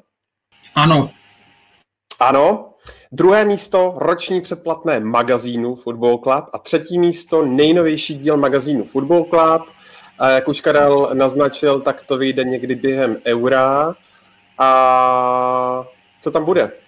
Uh, já jenom, když někdo nebude chtít to předplatné dopředu, ale bude chtít třeba nějaký ročník zpětně, jako čtyři díly, tak se to dá samozřejmě takhle nahradit. No, co tam budou? Budou tam samozřejmě témata k euru, ale vzhledem k tomu, že jsme věděli, že to nějaký, nebo je pro nás složitý vždycky psát něco aktuálně, tak je to trošku uh, braný jako širší optikou, že třeba tam bude text uh, o rivalitě mezi Anglií a Skotskem, ale opravdu z historického i s historickým kontextem, tak aby ten zápas samozřejmě na tom nic uh, tak výrazně na, té, na tom článku nezměnil. A, tak se a tak jako jo. 1305 tam začínáme, myslím, jo, takže Eh, a i když to, ta rivalita jde ještě dál samozřejmě. A eh, je tam, eh, bude tam o té, bude tam o Anglii. Třeba z těch historických textů, tak tam bude o, jo, Míra Bosák pro nás napsal velký, vlastně, jako řekněme, velkou story Jogiho Leva a jeho působení u reprezentace, což jsem rád, protože my jsme k tomu Německu máme dluh. Luboš Brabec napsal o Me Too Bern, Mýtus Bern 1954 z pohledu Německa a významu toho turnaje na Německo. Byť to není euro, bylo to mistrovství světa, tak jako velmi, velmi zajímavý příběh. Guillaume eh, Narget, náš francouzský eh, spolupracovník, žijící nebo jeden z těch, co to s náma zakládal, tak eh, ty věci, které on umí sehnat nějaký zajímavý rozhovor, tak tentokrát mluvil s Alanem Žiresem, vlastně máme exkluzivní rozhovor, vzpomíná na ta tu éru francouzského týmu 82, 84, 86. No. Takže to si myslím, že je hodně zajímavé. Eh, máme tam i nějaké věci mimo, eh, mimo euro, ale říkám, bude to spíš až v průběhu toho turnaje, budu včas informovat a dopředu se omlouvám za spoždění, ale je to složité. OK. Pojďme si říci, jak bude ta soutěž vypadat. V každém podcastu eh, během mistrovství Evropy dáme Eh, do typovačky vždycky pět zápasů, které bude potřeba otypovat do komentáře pod tohle video na YouTube a nebo eh, na Twitter, eh, kam vždycky dáváme nová vydání Football Focus podcastu, ať už třeba já nebo Pavel. A vždycky bude potřeba napsat přesný výsledek. Tudíž třeba řekněme Česko-Skotsko 5-0. Přesně tak. A pokud trefíte uh, přesný výsledek, tak máte dva body a pokud uh, pouze vítěze, tak bod. No a takhle to pojedeme celé euro a na konci, kdo bude mít uh, bodů nejvíce, překvapivě, tak to vyhraje. Zapojit se samozřejmě můžete... To je taková netradiční novinka. tak. V tomto jsme upl, uh, úplní inovátoři. No a samozřejmě se můžete zapojit třeba i v průběhu toho eura uh, po prvním nebo po druhém kole, ale uh, už musíte počítat s tím, že tam uh, bude určité manko. Samozřejmě my budeme typovat taky a uh, já vás rovnou poprosím o vaše typy. Takže první zápas, uh, úvodní zápas eura, který se hraje v pátek Eh, teď 11. června od 21 hodin na olympijském stadionu v Římě a je to duel Turecko-Itálie. Tak pojďte. Ale já to mám jasně. Itálie 2-0. Itálie 2-1. Itálie 6-1. 3-1. Druhý zápas. Anglie-Chorvatsko. 1-1. 3-1 pro Anglii. 4-0 pro Anglii. 2-0. Luděk čeká gólové euro. Třetí zápas. Belgie-Rusko. Ale tady mám já 3-0. Tady jsem si zastřílel. 2-0. 5-2 pro Belgii. 5-0 pro Belgii. Čtvrtý zápas. Skotsko-Česko. Už, jestli, jestli tohle něco z toho vyjde, tak to bude dost nejatraktivnější šampionát, který byl, jo. Musím každopádně pochválit uh, spoustu diváků, kteří to tady sází jak na běžnícím pásu. Uh, tak, hele, napište to prosím, napište to no. prosím pak v celku, v celku po, do komentáře až pod video, ať si to můžu zapsat do Excelu, protože já to jinak nedohledám. Pavel nebude dělat už nic jiného, než, než bude... Pavel se začíná potit. Já, ale já se začínám potit, protože mám antibiotika a začínám se potit, když to, kolik tam vyskákalo, tak při, při Ale každý, ale Skotsko, já to nezdržujem, protože je to hodně. Eh, Skotsko, Česko 1-1. To mám taky tam, no. Zbaběle, zbaběle, net, jako, jedna. 0-0. 2-2. A poslední, poslední uh, utkání z tohoto kola, které si natypujeme, je Polsko-Slovensko. 2-0. Pro Polsko. Polsko-Slovensko 2-0. Jo. Sorry, bratia, 2-1 Polsko. 3-2 Polsko. Taky 2-0 Polsko. Jenom doplním, když se typuje na zápasy Českého remíza, tak obecně panuje nedůvěra, no, protože kdyby panovala důvěra, tak se dá, tak se dá výhra. Tak jo, pokud se na nás samozřejmě díváte zpětně ze záznamu, anebo nás i posloucháte na Spotify a ve všech dalších aplikacích, tak vězte, že můžete typovat, jak už jsem řekl, buď eh, pod tenhle příspěvek na YouTube nebo na Twitter pod uh, příspěvky s novým vydáním Football Focus podcastu do zmíněného pátku 11. června do 21 hodin. My to všechno zaznamenáme a poté vyhodnotíme. Pavel hlavně teda. Tak, a kdyby měl někdo nějaký dotaz, tak klidně se nebojte na Twitteru napsat soukromou zprávu a vyřešíme. Tak, Adam Hájek se ptá, zda to má ještě jednou poslat a v celku. Ano, Adame, napiš to prosím uh, pod tohleto video, protože takhle si to zaznamená jenom do toho uh, chatu a bylo by to hodně složité dohledávat. A to platí, prosím, uh, pro vás, pro všechny, kdo nás teď sledujete živě. Pavel si už vypisuje dovolenou, aby to všechno stihl přepsat.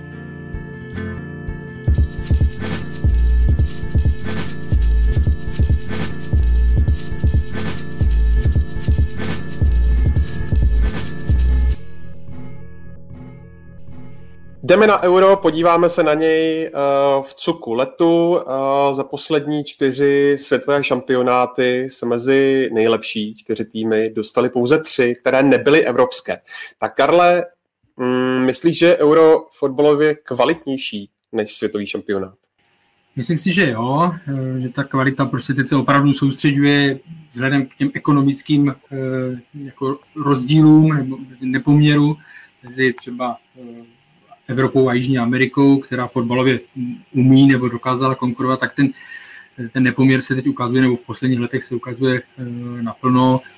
A tak někdo říká, že, že uh, mistrovství Evropy je mistrovství světa bez Argentiny a, a Brazílie. Že vám mluv, myslím, že o tom mluvil i Roberto Martinez v tom našem posledním čísle v tom rozhovoru, že ta kvalita opravdu teď je uh, víc na, té Evrop, na tom evropském šampionátu. Takže souhlasím s tím a i, i ty výsledky to vlastně ukazují. Byť já mám rád tu pestrost toho mistrovství světa, ta je unikátní, tu mám fakt eh, moc rád, protože ty evropské vydáváte pořád, že? ale když tam teprve vstoupí do toho Afričaní, sloni eh, z pobřeží, jo, tak, eh, nebo prostě Jižní Amerika, tak to má svůj absolutní půvab pro mě neopakovat, nebo jedinečný. Prostě.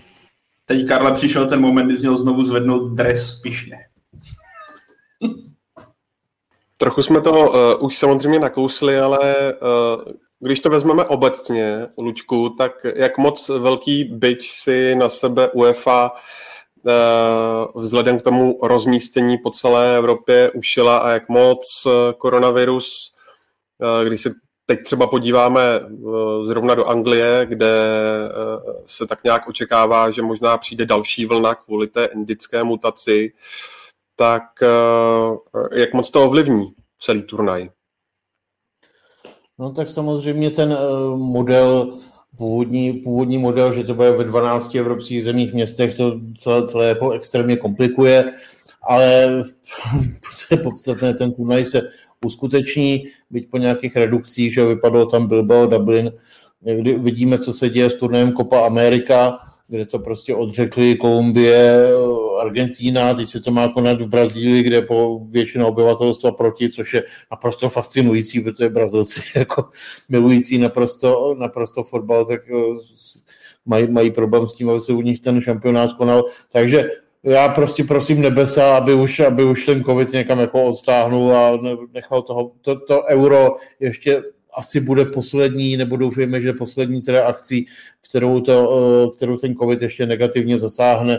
Je tam problém s tím, že budou teda eh, polopra, ne, ne zaplněná, ne zcela zaplněná hlediště. Je tam problém samozřejmě s migrací fanoušků přes hranice. Mají problém i ty samotné týmy a s, s klečím ruce spínám, aby, aby to prostě nezasáhlo alespoň tu sportovní část, aby to prostě nějaký tým nevyřadilo e, z, z toho důvodu, že by muselo jít celé mužstvo do karantény. To by byla prostě katastrofa. Kluci, uh, jaká skupina pro vás bude nejatraktivnější? Asi typuju, že nejspíš Fko. A jaká, jaká spíš uh, zklamáním? Já jenom, uh, jenom uh, skonkretizuji, že Euro má šest skupin, vždy po čtyřech týmech. Tak uh, jak to vidíte? Já si myslím, že první věc si odpověděl sám, protože já mám na tom šampionátu čtyři horký favority na titul a tři, tři z nich jsou v f a čtvrtá je Anglie. Pro mě, jako kdyby existovalo ve fotbale nebo na Euro nějaký Final Four, tak, jsou, tak je tahle skupina téměř dokonalým případem, jak by měla vypadat. No, takže jako F bude skupinou, kterou budou určitě sledovat všichni, ale sklam, pak zklamání, jako jsou tam samozřejmě skupiny, které tě úplně na první pohled tak nenatchnou, ale zároveň Euro je pro mě takový svátek, že kdyby tam byla skupina, nevím s kým, jak to říkal vždycky Robert Záruba, sever, no, nějaká Kaledonie, nebo co to bylo, eh, kdo se kde sledují hokej. No prostě kdyby tam byl kdokoliv, tak stejně koukáš na šampionát kteroukoliv skupinu nebo na kteroukoliv eh, na euro. Takže jako pro mě tam úplně není žádná eh, skupina, která by byla neatraktivní, možná C s Nizozemskem, Rakouskem, Ukrajinou, Severní Makedonii úplně na první dobrou není, ale stejně člověk po práci přijde domů nebo vlastně bude v práci a bude na tom dělat a bude na to koukat. Já k tomu moc nemám co dodat, tak to F, samozřejmě jako ono, na, na, když se to vylosovalo, že tak skupina smrti, problém pro jednoho z favoritů, ale ono tím, jak eh, postupují čtyři třetí týmy a je pravděpodobné, že si oni nějaký ty čtyři body ať už francouzi, Němci nebo Portugalci uhrají, tak eh, zároveň vlastně jim to eh, minimálně do toho osmi finále, tak jim by to mělo přihrát, nebo většině z těch eh, týmů skupiny schůdnějšího, schůdnějšího soupeře, takže na jednu stranu to nemusí být a navíc budou na startování už opravdu maximálně výkonu, takže to nemusí být pro ně až tak velká nevýhoda. Ne? Já možná řeknu těm, kteří nemají před sebou tu tabulku, je skupina F. Jsou Němci, Francouzi, Portugalci a k ním Maďaři. A udělám jenom takovou malou poznámku Děkuju. na okraj, že se přiznám, že mě se moc jako nelíbí ten model s 24 účastníky šampionátu s těmi šesti skupinami, kde se vlastně ti třetí porovnávají na dálku. To se mi, to se mi nelíbí. Mně přišel, přijde lepší teda model hrát v 16 nebo už potom ve 32, ať teda postupují vždycky první dva. Tohleto, tyhle, ty, tyhle ty třetí místa porovnání s někým, s kým jsem úplně nehrál, podle toho, jestli někdo dal zrovna o gol nebo o dva víc, tak to, to mi jako nepřijde úplně fair. Hlavně ono to změnilo přístup těch týmů k těm zápasům, no, protože ty první dva zápasy, ty týmy jako eh, tam byla ta skupina, tenkrát Maďarsko a tak dále, tak ty týmy prostě opravdu první dvě, první dva zápasy hrajete na to neprohrát. No, neprohrát a pak, když eh, prostě v tom třetím už víte, jakým způsobem eh, do toho jít, co potřebujete, tak už tohle. Ale i proto, proto jestli si dobře vzpomínám, tak ty úvodní zápasy před pěti lety, ono už to fakt dlouhá doba, tak úplně nějakou velkou fotbalovou hitparádu nenabídli, jestli si dobře vzpomínám. Je tam, kluci, nějaké jméno, které vám vyloženě chybí v těch nominacích, nebo kterého jste si prostě řekli, hm, jak to, že tam není? Jako úplně nějaká bombice tam není. Možná jako zmiňovaný Sergio Ramos určitě zaujal asi z nejvíc těch absencí a pak uh, Jesse Lingard asi taky byl spíš očekávaným účastníkem šampionátu tresu Anglie, než naopak. Ale spíš tam jsou takový ty jména, který chybí a mrzí, že chybí kvůli zranění, že jo? ať už je to Virgil van Dijk, Mason Greenwood si myslím, že by taky dostal šanci, Zlatan Ibrahimovič, i když prostě a Švédsko by už asi nevytrhl, tak minimálně každý by ho rád viděl na tom šampionátu, co by tam dokázal předvést, pro mě ty jeho nůžky z nějakých 35 metrů pořád zůstává jako jeden z nej, nej, nejbizarnějších a nejkrásnějších gólů, který jsem kdy viděl. To, prostě, do dneška to nechápu, jako to jako v ten moment napadlo to tam šupnout jako takovýmhle stylu, ale to mi teďka naskočilo, tak pardon za tu vložku. Ale rozhodně tyhle jména bych vypíchl, další už mě asi moc nenapadnou. A pardon kluci, že jsem vám to zase vyžral. No. Řekl jsi to moc hezky. Ty jenom doplním, ty jsi řekl, že nechápeš, jako to napadlo, no to je proto, že ty nejsi Bůh a Zlatan ano, že? Teď mě urazil, ale Karle. Já myslím, že to Pavel vymenoval, myslím si, že při těch 26 členných nominacích se opravdu stalo že tam vlastně ti, kteří tam mají, mají tak tam jedou, ti, kteří jsou zdraví, tak tam snad jedou komplet. Benzema se vrací do Francie, do týmu Francie po dlouhé době a jak říkal Pavel, tak asi těšili jsme se na Zlatanův comeback, ale jeho zdravotní stav to neumožnil. Pojďme se podívat eh, na ty favority. Začneme u Portugalců. Pavle, uh, myslíš, že mají šanci na to obhájit ten evropský titul z roku 2016? Já si myslím, že ano, že ten tým, který je teďka na šampionátu, je mnohem silnější než ten, který vyhrál v roce 2016, kdy tam ten tým jako doklop, doklopítal, neměl tolik alternativ a ta současná sestava je, když jsem si to projížděl, to je masakra, už je to v obraně, že jo, kde máš Rubena Diaše, Kancela, máš tam zase v záloze máš dvojici z Wolverhamptonu, ať už je to Moutinho, uh, Ruben, Ruben Neveš, a tyhle, podle mě tohle je strašně cená věc, když se bavíme o české reprezentaci, vyzdvihujeme to, že tam nějaká kostra ze Slávy, tam jsou ty prvky automatismu, které si ten, eh, ty hráči přenáší z klubu. A tohle si myslím, že může být strašně cené pro Portugalsko na tom šampionátu, že v obraně vám budou fungovat dva hráči, kteří jsou, bych řekl, jedni z nejlepších na světě na své pozici a hrají Manchesteru City doplňovanýho o Pepeho, který vypadá, že už stárne, ale viděli jsme, co předváděl v Lize mistrů, eh, kdy hrál proti Juventusu, nepletu se, že jo. A i na další pozice v útoku Cristiano Ronaldo, ano, už to taky není asi tak dokonalé, jak to bývalo, ale on bude extrémně namotivovaný. Jestli jako něk, o někom si říkám, že bude perfektně připravený, tak to bude on, protože on ten turnaj bude chtít opět vyhrát. Takže jako pro mě, když jsem si tu sestavu projížděl, uh, tak uh, Portugalsko skutečně pro mě top, top, když vyberu ty čtyři jména, co jsem, nebo čtyři favority, co jsem jmenoval, tak Portugalsko tam určitě je a myslím, že ten tým je rozhodně silnější než ten tým, co ovládl 2016. Jenom ten fakt, že Ježíš, střelec Frankfurtu a, a že to mám někde napsaný, André Silva, tak, tak, bude hráčem na lavičku, hráč, který nasázel 18 branek v Bundeslize, nebo kolik jich nasázel, 28 branek v Bundeslize.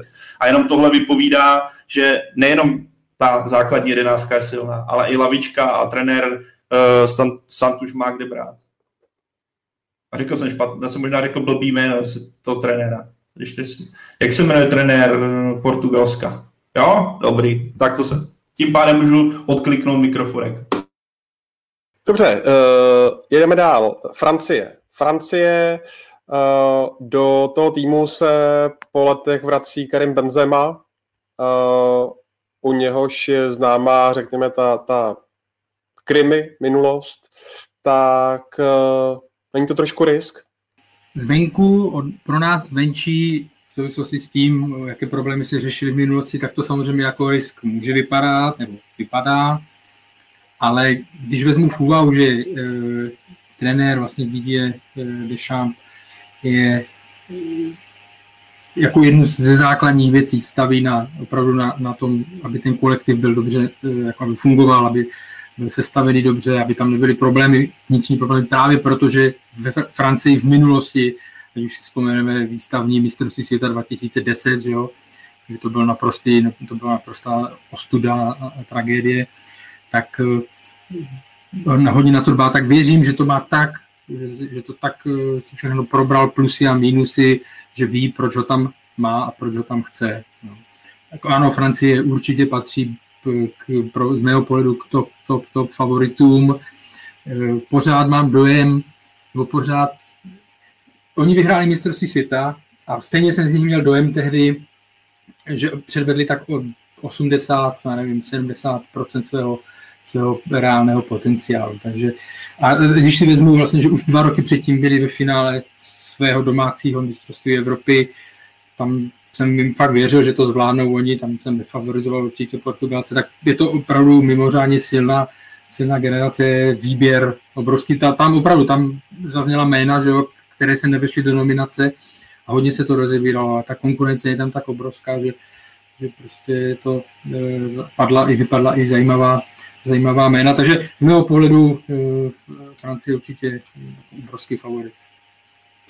Ono, když se podíváme, koho ne, jak zmiňoval Karel, koho trenér nevzal, tak eh, Francie, kdyby postavila B, tak ten tým pořád je aspirantem na velký úspěch na tom šampionátu. A k, tému, k téma Benzema pro mě Dešám naopak ukázal, jak nad tím hodně přemýšlí, protože viděli jsme, že v předchozích těch šampionátech a velkých turnajích i přes volání potom, aby Benzema v týmu byl, tak ho nebral. A on sám mluvil, že, nebo říkal, jako to moc přemýšlel, jak měli spolu dlouhou promluvu a myslím, že to vychází i z toho, že Benzema je po, už mnohem zkušenější, řekl bych vyzrálejší v Realu Madrid, patří k lídrům, než býval dřív, takže tady je otázka, jak se na to bude nahlížet, pokud by ten soud, který se blíží, jestli se nepletu, tak by dopadl neprospěch Benzemi, jak by se na tenhle krok Dešam se koukalo. Každopádně já si myslím, že i ten kádr té Francie, respektive ta sestava té Francie, Benzemovi ty hráči vzhlíží uh, po fotbalové stránce, že je to pro, ně, pro některé si myslím, že to bude až vzor, takže Francie díky němu, s jeho příchodem zase o něco posídla. Ten tým je, to je extrémní, jako pro mě je to favorit číslo jedna, to to je co pozice, to obrovská hvězda a zároveň ukazuje, že trenér nebere jenom hvězdy. Ty tady, Luďku, uh, píchal do, do Tottenhamu, tak když se podíváme, že jde Musa Sissoko, který jako v Tottenhamu je spíš takový jako není to ona super hvězda, ale přesto se vejde do toho kádru Francie, tak jenom to vyzařuje, nebo na mě to působí tak, že trenér Deschamps přesně skládal tu, ten tým, dělal takovou tu skládačku tak, aby mu to přesně zapadalo, že to nebylo jen o tom, kdo je větší hvězda, ale naopak velice velmi přemýšlel o tom, jak ten tým vytvořit dobrou atmosféru, dobrý kolektiv. A je celkem sranda teďka vidět třeba na, na sociálních sítích, jak eh, Antoine Griezmann dával video, jak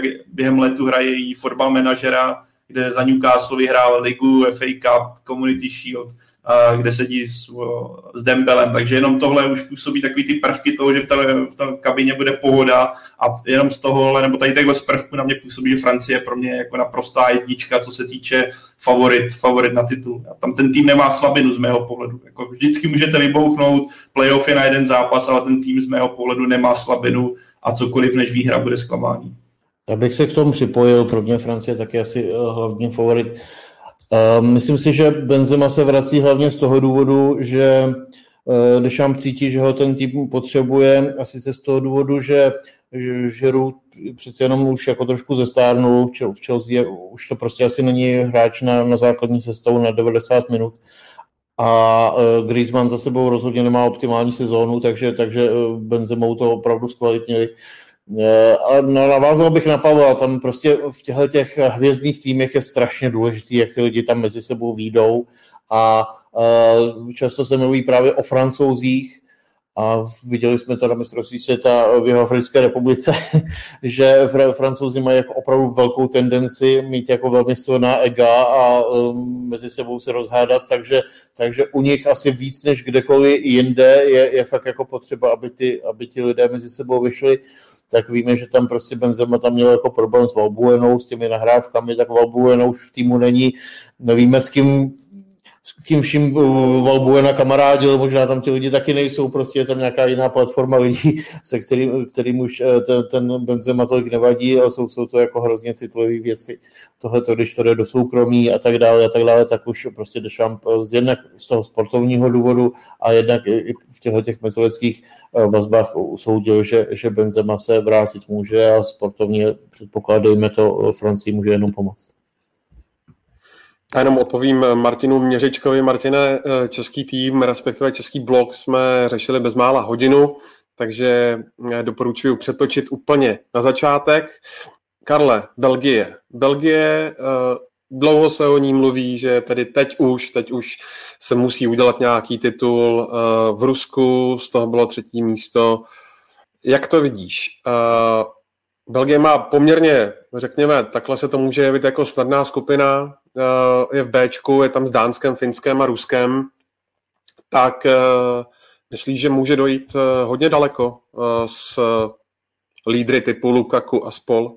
Řadí mi, Pavel třeba je nezmiňoval Belgičany, když uh, uh, jako řekl svoje čtyři, čtyři favority, já, je, já bych je zařadil mezi trojku, řekněme, jsou tam nějaké, ale už tam mají, naskakuje jim tam pár těch, pár těch mínusů, co se už řešilo i v minulých měsících, ta obrana nebo ten střed obrany už trošičku zestárl a uvidíme pochopitelně, jaké na tom bude Kevin De Bruyne, který má zdravotní problémy, že jo, protože se řeší pořád jeho zranění eh, z finále ligy mistrů, ale zase, když se budeme bavit o, o šířce kádru nebo o, o jménech, jo, tak eh, Belgie v tomhle je taky naprosto, eh, naprosto úžasná. Když vidíte ten, ten rozsah v záloze, jo, to je, jakoby, pro mě jsou, pro mě jsou patří mezi největší tři favority. Jestli jsem se dobře díval, tak si myslím, že mají relativně, pokud by skončili na prvním místě, tak tam mají relativně dobrou přístupnou schudnou cestu minimálně do čtvrtfinále, takže to je pro ně taky důležité a já bych jim to, i ten tým je mi sympatický, přál bych jim to, jestli je to poslední šance, to úplně nevím, on jako obecně, jo, když se u těch týmů, já už jsem to o tom párkrát mluvil, u Německa se taky čekalo, že ten úspěch přijde dřív eh, než v roce 2014, že ono no, začne se o těch, ty týmy jsou většinou favorizovány jako na, na titul o dva, nebo opravdu ty velcí favority o dva nebo o čtyři dřív, než jim to nakonec vyjde, protože ten tým musí dozrát, jo, musí si tam opravdu na tom turnaj zrovna všechno sednout, takže nevím, jestli je to poslední šance, ale znovu říkám, pro mě, eh, těším se na ně a pro mě je to zajímavý, eh, pro mě je to jeden z hlavních favoritů. Já tady zdravím Michala Kudrnovského, který nás poprvé vidí live, tak doufám, že jsme ho nesklamali obličejem. Každopádně, uh, proč já jsem... To vypadá furt, to, je, to už je hold fakt. Uh, proč já jsem Belgin? Já si totiž myslím, že když se na tu, na tu sestavu podíváš, tak uh, ti hráči, co tam jsou, tak samozřejmě jsou to výrazná jména, jsou to hvězdy světového fotbalu, ale zároveň mi přijde, že z těch klíčových postav v téhle sezóně měla formu jenom dva jména a to je Romelu Lukaku, nebo fakt extrémně dobrou formu. Měl jen Lukaku a byl to Kevin De Bruyne. A na mě jsem skutečně zvědavý, jak to zvládne s tou po tom vážném zranění, co měl z finále, co má z ligy mistrů, z finále ligy mistrů. A i když se podívám na tu obranu, kterou jsi Karla přesně zmiňoval, pro mě to jako, už jsou to stárnoucí kluci, že jo, Frtonchen, už je v Benfice, že jo, Alder, Weiler, to je, tohle jméno je v pytli, to nebudu říkat, protože bych se tady na to zasekl na strašně dlouho. To Pavla, takže. To by, to by. To by, ale to by Ačko, to by Ačko, taky už to není to, co to bývalo, že jo. A když to se podívám... To jenom kolega Hošek, je ti skáču.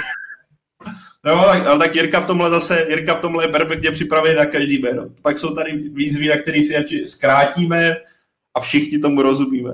Ale pro mě jako ten tým sam, jako je kvalitní, ale já, já si skutečně myslím, že už Belgii, nechci říct ujel vlak, ale že nevyužila té největší síly, kterou měla. To bylo dle mého mistrovství světa 2018.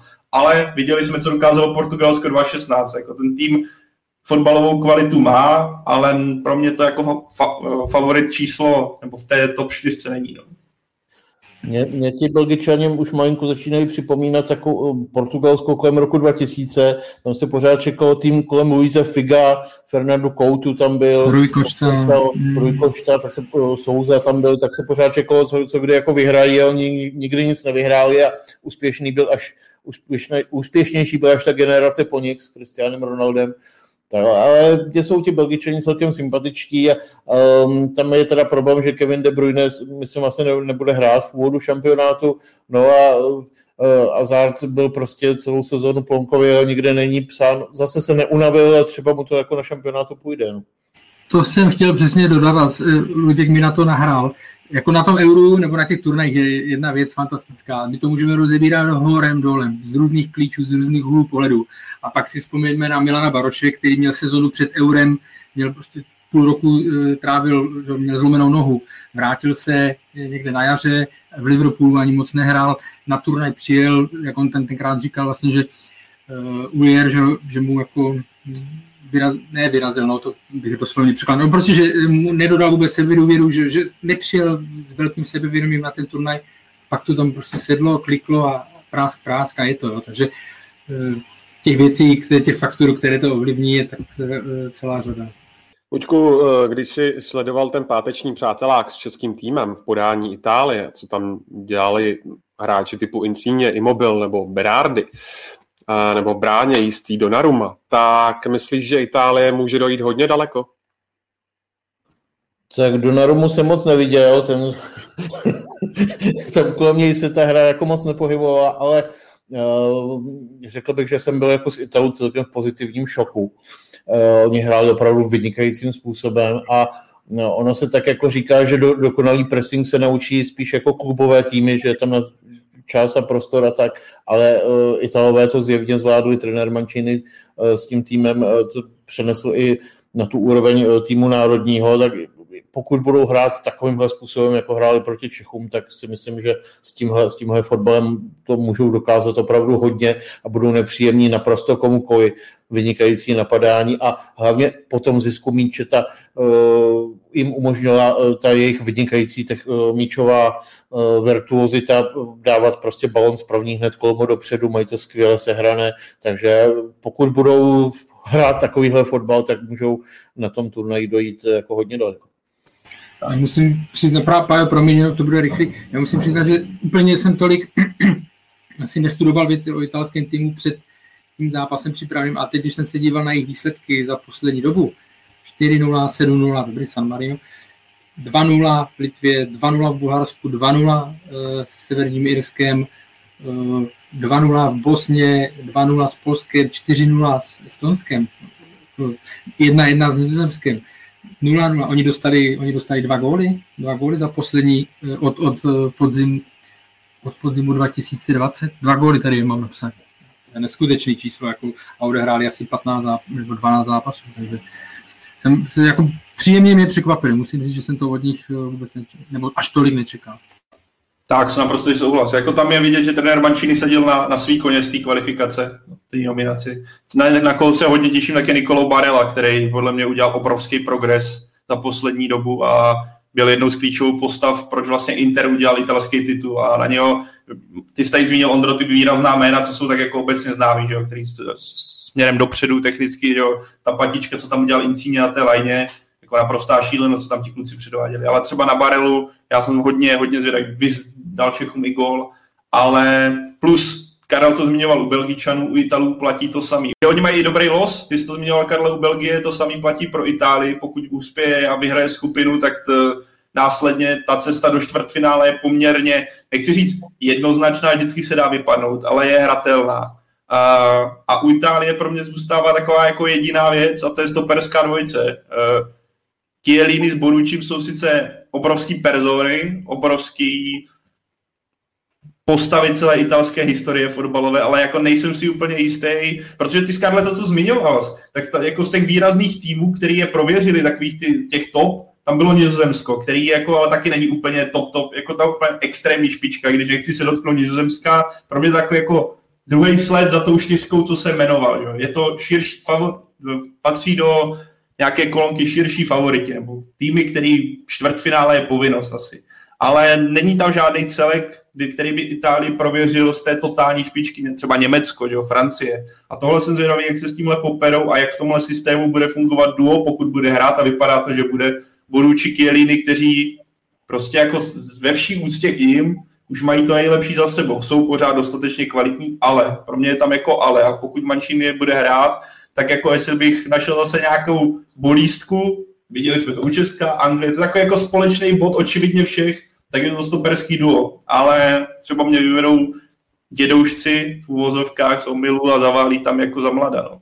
Pokusil se do italské nominace zasáhnout uh, Krmenčík, tam se podařilo skoro zvalcovat tam Bonucciho, ale zdá se, že se jako dal do, do, do pořádku. To teda, tam jsem se bál fakt, že pro něj k euro končí, nebo tohle, protože tam vypadal, že jo, na, na vystřídání a, a to dopadlo dobře. Ale ono někdy jako samozřejmě nemusíš mít úplně nejlepší stoperskou dvojici nebo úplně jako ideál stoperské dvojice, když, když máš ten tým nastavený tak, že, že vlastně od, od, horní, od toho pressingu ti to funguje, takže ty hráči budou jenom nebudou čelit takové palby, nebudou čelit rychlostím, jako soubojů rychlostním, protože prostě ten pressing tomu zamezí nebo záloha, takže jako nemusíš mít úplně na papíře ty, vím, jak to myslíš, jo, ale málo kdy se ti sejde na tom, že máš všech, všechny pozice jako v absolutním topu. Je to bylo spíš, víš, jako spíš najít něco, když už se potom bavíme, najít nějaký jako bod, kde by to třeba mohlo bolet. Ono třeba, ale jako to jsou, ale tak to jsou takový páni fotbalisti, kteří jako obstáli v tak těžkých zápasech, že si můžou namazat na chleba, já Francii, jako, ale Německo. Všechno se Já jsem myslel třeba tak, Francie vyhrála mistrovství světa a neměla úplně top, top útok, že jo. Žiru byl kritizovaný, byť on měl obrovský přínos, ale byl kritizovaný, že se vlastně střelecký vůbec neprosadil. Ale díky němu zase ten tým eh, mohli střílet jiní, fungoval jinak. Jo? Takže tím jenom chci říct, že nemusíš mít eh, na každé pozici úplně ten nejvyšší, tu nejvyšší pecku, abys eh, mohl být kandidátem na nějaký jako zaší. Samozřejmě ta kvalita tam musí být, no, ale nemluvím o nějakém úplně extra, extra topu. Tak já jen doplním, že Itálie má skupinu A, má v ní ještě Švýcarsko, Turecko a Wales. A pojďme se podívat na Španěli. Pájo, Španělsko má naopak ve skupině, pokud se nepletu, Polsko, Slovensko a Švédsko. Tak jak to vidíš tady u toho týmu? Zmiňovali jsme Zmiňovali jsme defenzivního záložníka Serchia Busquetse, který, který má koronavirus a minimálně ty dva úvodní duely bude mimo. Šance Španělska, Pájo tak zrovna tu zálohu, jestli něco Španělsko má extrémně silný, tak je to že jo, záloha, kde si myslím, že za Busquetse alternativy jsou, vys třeba Rodri z Manchesteru City, uvidíme, jak to trenér Enrique poskládá, ale zrovna o zálohu bych obavy neměl, ale obecně jsem jako na Španělsko zvědavý. Mě zaujala ta nominace, vys Sergio Ramos vynechaný, ano, měl tam jako půl roku pořádně nehrál, ale třeba nastup eh, jede Eric Garcia z Manchesteru City, který odehrál za celou sezónu snad 6 zápasů v Premier League ale přesto se do té nominace vyšel, naopak se tam nevyšel třeba Nacho z Realu Madrid. Takže jako tohle trenér eh, Enrique se vydal cestou, která vyvolala, myslím, spoustu hlasů a která pokud nedopadne dobře, tak se mu vrátí tvrdě jako bumerang.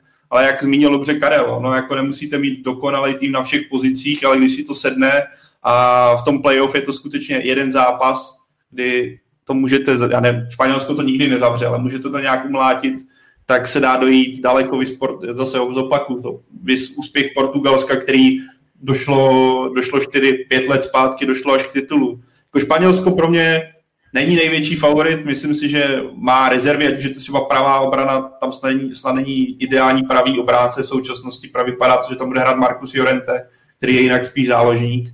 A zároveň ani ta útočná fáze, respektive útok si myslím, že ze strany Španělska není takzvaně v topu, ale Španělsko je pořád Španělsko, pořád je to tým, který bude patřit nejsilnějším, který si myslím, že čtvrtfinále je pro něj jako povinnost, ale nevidím ho jako celek, který by měl atakovat celkové vítězství i s ohledem na tu sílu toho kádru. Ale tak vždycky tohle bude, ty turnaje jsou vždycky s ale, tam se může vyloupnout, můžete se chytnout na takovou tu klasickou vlnu, která ten tým semkne a pak to povalíte před sebou jako bláze. No. Takže, ale kdybych si měl typnout, tak si typnu, že Španělsko skončí někde ve čtvrtfinále, něco takového. Já jestli můžu ke Španělu malou poznámku, tam eh, historicky byly už vždycky problémy v tom, že se nesnášeli hráči Realu Madrid a Barcelony. A ta úspěšná generace, kterou si všichni pamatujeme, Iniesta, Casillas a tak dále, tak tam to byla skvělá, proto jednak, že to byl všichni vynikající hráči, a jednak protože tam se to podařilo propojit, že tam i tyhle lidi spolu vždycky vycházeli, hlavně díky Casillasovi údajně. No a když jsme tady mluvili o tom Sergiovi Rámosovi, tak on, ono, ono se to tam v podstatě rýsovalo, že kdyby ho měl trenér eh, nominovat, tak by tam byl asi jeden ne, jediný z Realu, nebo by tam byli dva, no tak radši volil asi variantu prostě, že tam nevezme nikoho a tím vlastně ten jeden, jeden tábor, který by tam byl eh, výrazně v menšině, eh, byla by tam nějaká, nějaký riziko, že by s těma ostatníma nevycházel, nebo že by to tam prostě nesedělo, tak to, to vyřešil tímhle tím jako netradičním způsobem. Tak, eh, Německo, Karle. Německo už jsme to taky nakousli, protože to je v tom f v silném f Jak víme, eh, je to už několik měsíců dopředu avizováno. Kouč Joachim Lev po tomhle šampionátu odejde ze své funkce, možná někdy v budoucnu eh, se zase zapojí do klubové práce, každopádně po něm přijde Hansi Flick a dokončí tu kvalifikaci na mistrovství světa. Ale ještě předtím tedy Léva čeká Euro, kam zhruba po roce a půl nominoval Tomase Millera a Mace Humlse a dokonce uvažoval prý i o návratu Boatenga, ale tam byl přetlak. Tak značí to podle tebe třeba i to, že to zabudovávání těch mladých hráčů není úplně podle, podle představ, když se podíváme na tu porážku se španělském porážku od Severní Makedonie a tak dále a tak dále. Já, já kdybych byl u maturity a měl bych si vytáhnout jako je nějaký tým z, z toho a říct, abych řekl, Německo to nechci. Protože, protože já jsem to přehlíd ve scénáři, abych tam to moje jméno změnil na Pavla. Ne, já jako fakt nechci Německo Mám k němu málo informací a nechci nudit, eh, nechci nudit posluchače, takže jestli to vezme někdo jiný za mě, já se to musím, Německu si musím ještě nastudovat a nechci plácat. Kdyby to do počtu vzal teda někdo jiný. Jo. Kdyby teda, jestli může, tak někdo jiný. Pavle, Ale ty jsi odpčíknul. Já jsem celkem zvědavý, jak jako se vyřeší, něco jsem si k tomu našel, pro jistotu, kdyby to přesně takový to na potítku, abych ti tam mohl po, pomoct. Teďka to bude trošku, ale cel, jako Německo pro mě zase jako tým tým, jak jsem zmiňoval, top 4, jako který by měl útočit na výhru. Celkem jsem zvědavý, jak trenér bude řešit pravou obranu, kde úplně zase to něco podobného jak Španělsko. Tam chybí hráč a asi tam skončí Joshua Kimmich, který v Bayernu se z něj stal středák jako víno, který to tam rozjíždí na všechny strany, asi poputuje doprava, protože zatímco ve středu zálohy tam je hráčů, že si můžete vybrat a losovat to z klobouku a když vytáhnete, tak netrefíte vedle, tak na pravý obraně zatím zeje v případě Německa díra ale jinak zase to je jako tým, co jméno, to obrovská persona. Máte tam jako našlapaný hráče Bayernu, přidávají se k tomu kluci jako z Anglie, že jo, Manchester City, Gindogan, fantastická sezóna. Že jo. Timo Werner podle mě bude doufat, že ukáže, že umí trefovat i branku a góly, dávat góly, i samozřejmě teď trošku přehání. To, co pro, provedl nebo předvedl v Chelsea, ač to asi nebylo tak dokonalé, jak si někteří představovali, jak se stejně stal jako klíčovou postavu nebo jednou důležitých postav vítězství Lize mistrů, ale zase Německo podle mě trenér Lev taky ukázal, že už končí, že to je jeden z důkazů toho, že už se jako vlastně se loučí s německou reprezentací a proto sahal skutečně k tomu nejsilnějšímu, co má a ego šlo bokem a proto vzal Tomase Millera a Mace Humlse, protože usoudil, že pokud chce Německo v té nejsilnější fazóně a nejsilnější formě, tak eh, potlačí něco, o čem tvrdil, že už jsou ty hráči za Zenitem a vybere právě Tomase Millera a Mace Humlse, kteří předváděli výborný, výborný výkony v tomhle ročníku. Takže tohle je jenom ukaz toho, v jaké fazóně a jak silné Německo na ten šampionát jede a je to ukaz toho, že je tam jasný cíl vyhrát ten turnaj a přivést domů stříbrný pohár. Já si myslím, k Německu je potřeba učinit poznámku, že se, že se týmu velice, jako extrémně nepodařilo mistrovství světa v Rusku a myslím, že se mu extrémně nedařilo ani v měsících jako následujících. Němci byli jako velmi nepřesvědčiví až, až špatní v zápasech Ligy národů. Prostě uh, byla tam velká kritika, hovořilo se o tom, jestli Lev nebude odvolán prostě a tak dále. Takže uh, já si asi se shodneme všichni, že potenciál je tam určitě obrovský. Je tam spousta hráčů z Bayernu, který je prostě na výši a tak dále. A no, ono někdy může být kontraproduktivní to, co říkal Pavel, že je tam spousta osobností. Oni si pak eh, myslí, že všichni, všichni by měli hrát, eh, každý by to chtěl šéfovat. Ta hierarchie týmu byla určitě narušená, v uplynulých jako měsících a teď se to asi pokouší uh, Lev nějakým způsobem přes Homelse a Miller zase nějakým způsobem sladit. Takže Němci buď, buď, buď to, to dají dokupy a budou skvělí, a nebo, nebo to může být stejný průšvih jako, jako, jako v Moskvě, to je, pro mě to je trošku neznámá. Uh, pak tu máme ještě Nizozemsko. Nizozemsko se uh, po dlouhé době někam kvalifikovalo a očekává se od něj samozřejmě jen to nejlepší. Ve skupině má, uh, v možná takové nevýrazné skupině má Rakousko, je tam Severní Makedonie, je tam Ukrajina. Tak jak to vidíš, Luďku? Kam eh, Nizozemsko doputuje? Já si myslím, že v Nizozemsku je otazník, jestli se zase tak jakoby dají dohromady eh, ti hráči, kteří byli v tom velmi úspěšném Ajaxu, to byl takový zázračný tým asi před dvěma lety, pak se ti eh, hráči rozprchli, jeden je v Barceloně, jeden v Juventusu a tak, tak další, další Manchester United, někdo, někdo hraje víc, někdo míň. Jako zase, potenciál je tam, je tam obrovský, ale ty jsi zmínil do, do, ale, ale, mus, ale je potřeba ho naplnit, ten potenciál. Jo? Takže to je spíš takový trošku černý kůň, nebo prostě ne, mezi ty největší favority bych je neřadil, ale je tam potenciál toho, že můžou zahrát velmi dobře. Ale na druhou stranu říkám, že můžou třeba už mít problémy překvapivě i ve skupině, protože třeba ono někomu přijde Ukrajinci jako nějaká Ukrajina, já si myslím, že Ukrajina je eh, z toho peletonu těch, eh, se, se kterými nikdo tolik nepočítá, jeden z nejsilnějších týmů. Já jsem je viděl jako několikrát zahrát opravdu mimořádně dobře, takže to, to třeba zápas nizozemců s Ukrajinou si myslím, že bude pro mě jedním z taháků základních skupin.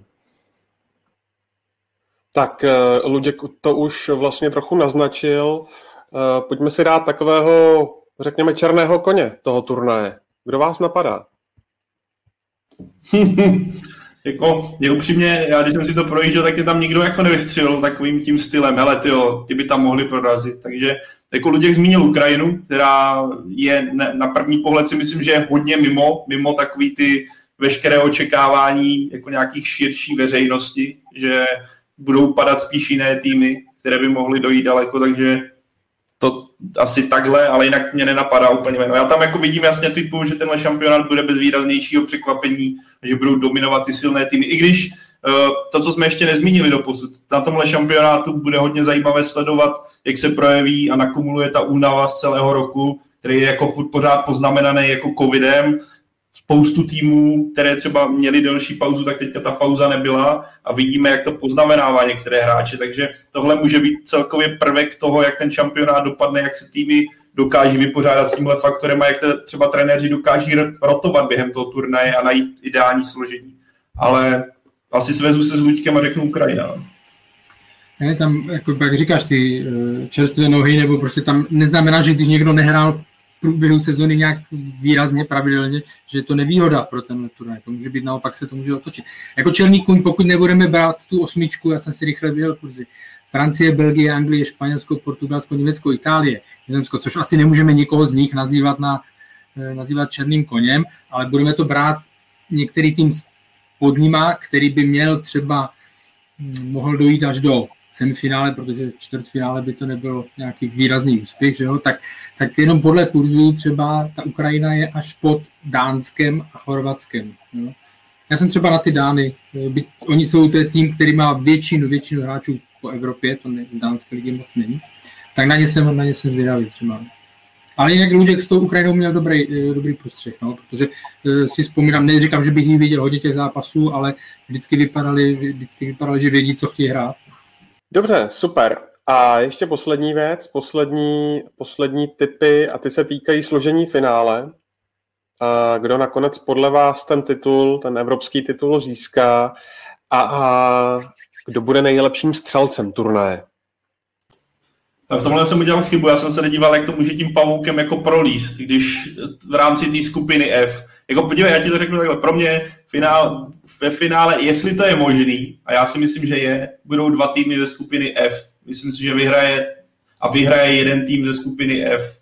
A kdybych si měl teďka řeknout, tak jakožto první, tak řeknu tu nej, nejjednodušší cestu. Myslím si, že to bude Francie a nejlepší střelec bude Karim Benzema. Zvolím taktiku uh, Milana Bokši, který když byl jednou ve studiu Ligy mistrů a měl glosovat eh, sestřihy, tak řekl, přímým přenosem nezlobte se, já zásadně ne, ne, ne, nekomentuju sestřihy, no, protože neměl širší kontext toho zápasu. No a já, já nevím, nemám to teďka ještě nastudované, kdo, kdo se může v tom finále fakt potkat, takže já, pro mě jako nesmysl. Já jsem favority řekl, to znamená eh, Francie, Belgie, ta Itálie na mě udělala dojem, ale zase tak, jako když bereme o tom, že přípravu nesmíme až brát tolik, tolik výrazně jako směrem do negativna, tak ani zase eh, úplně z, jako do, do plusu. Ale takže tady ty tři týmy, o kterých jsem mluvil, Francie, Anglie, teda Francie, Belgie a ty nevím, jako jsem mluvil třetím, ale prostě ty mám za, za velké favority. A střelec, Lukaku nebo Mbappé, Benzema, Benzema má pěkný kurz, no.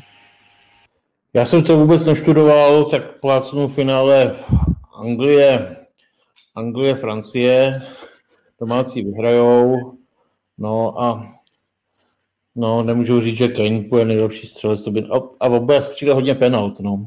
A udělám Jirkovi radost, nejlepší střelec turnaje bude Harry Kane.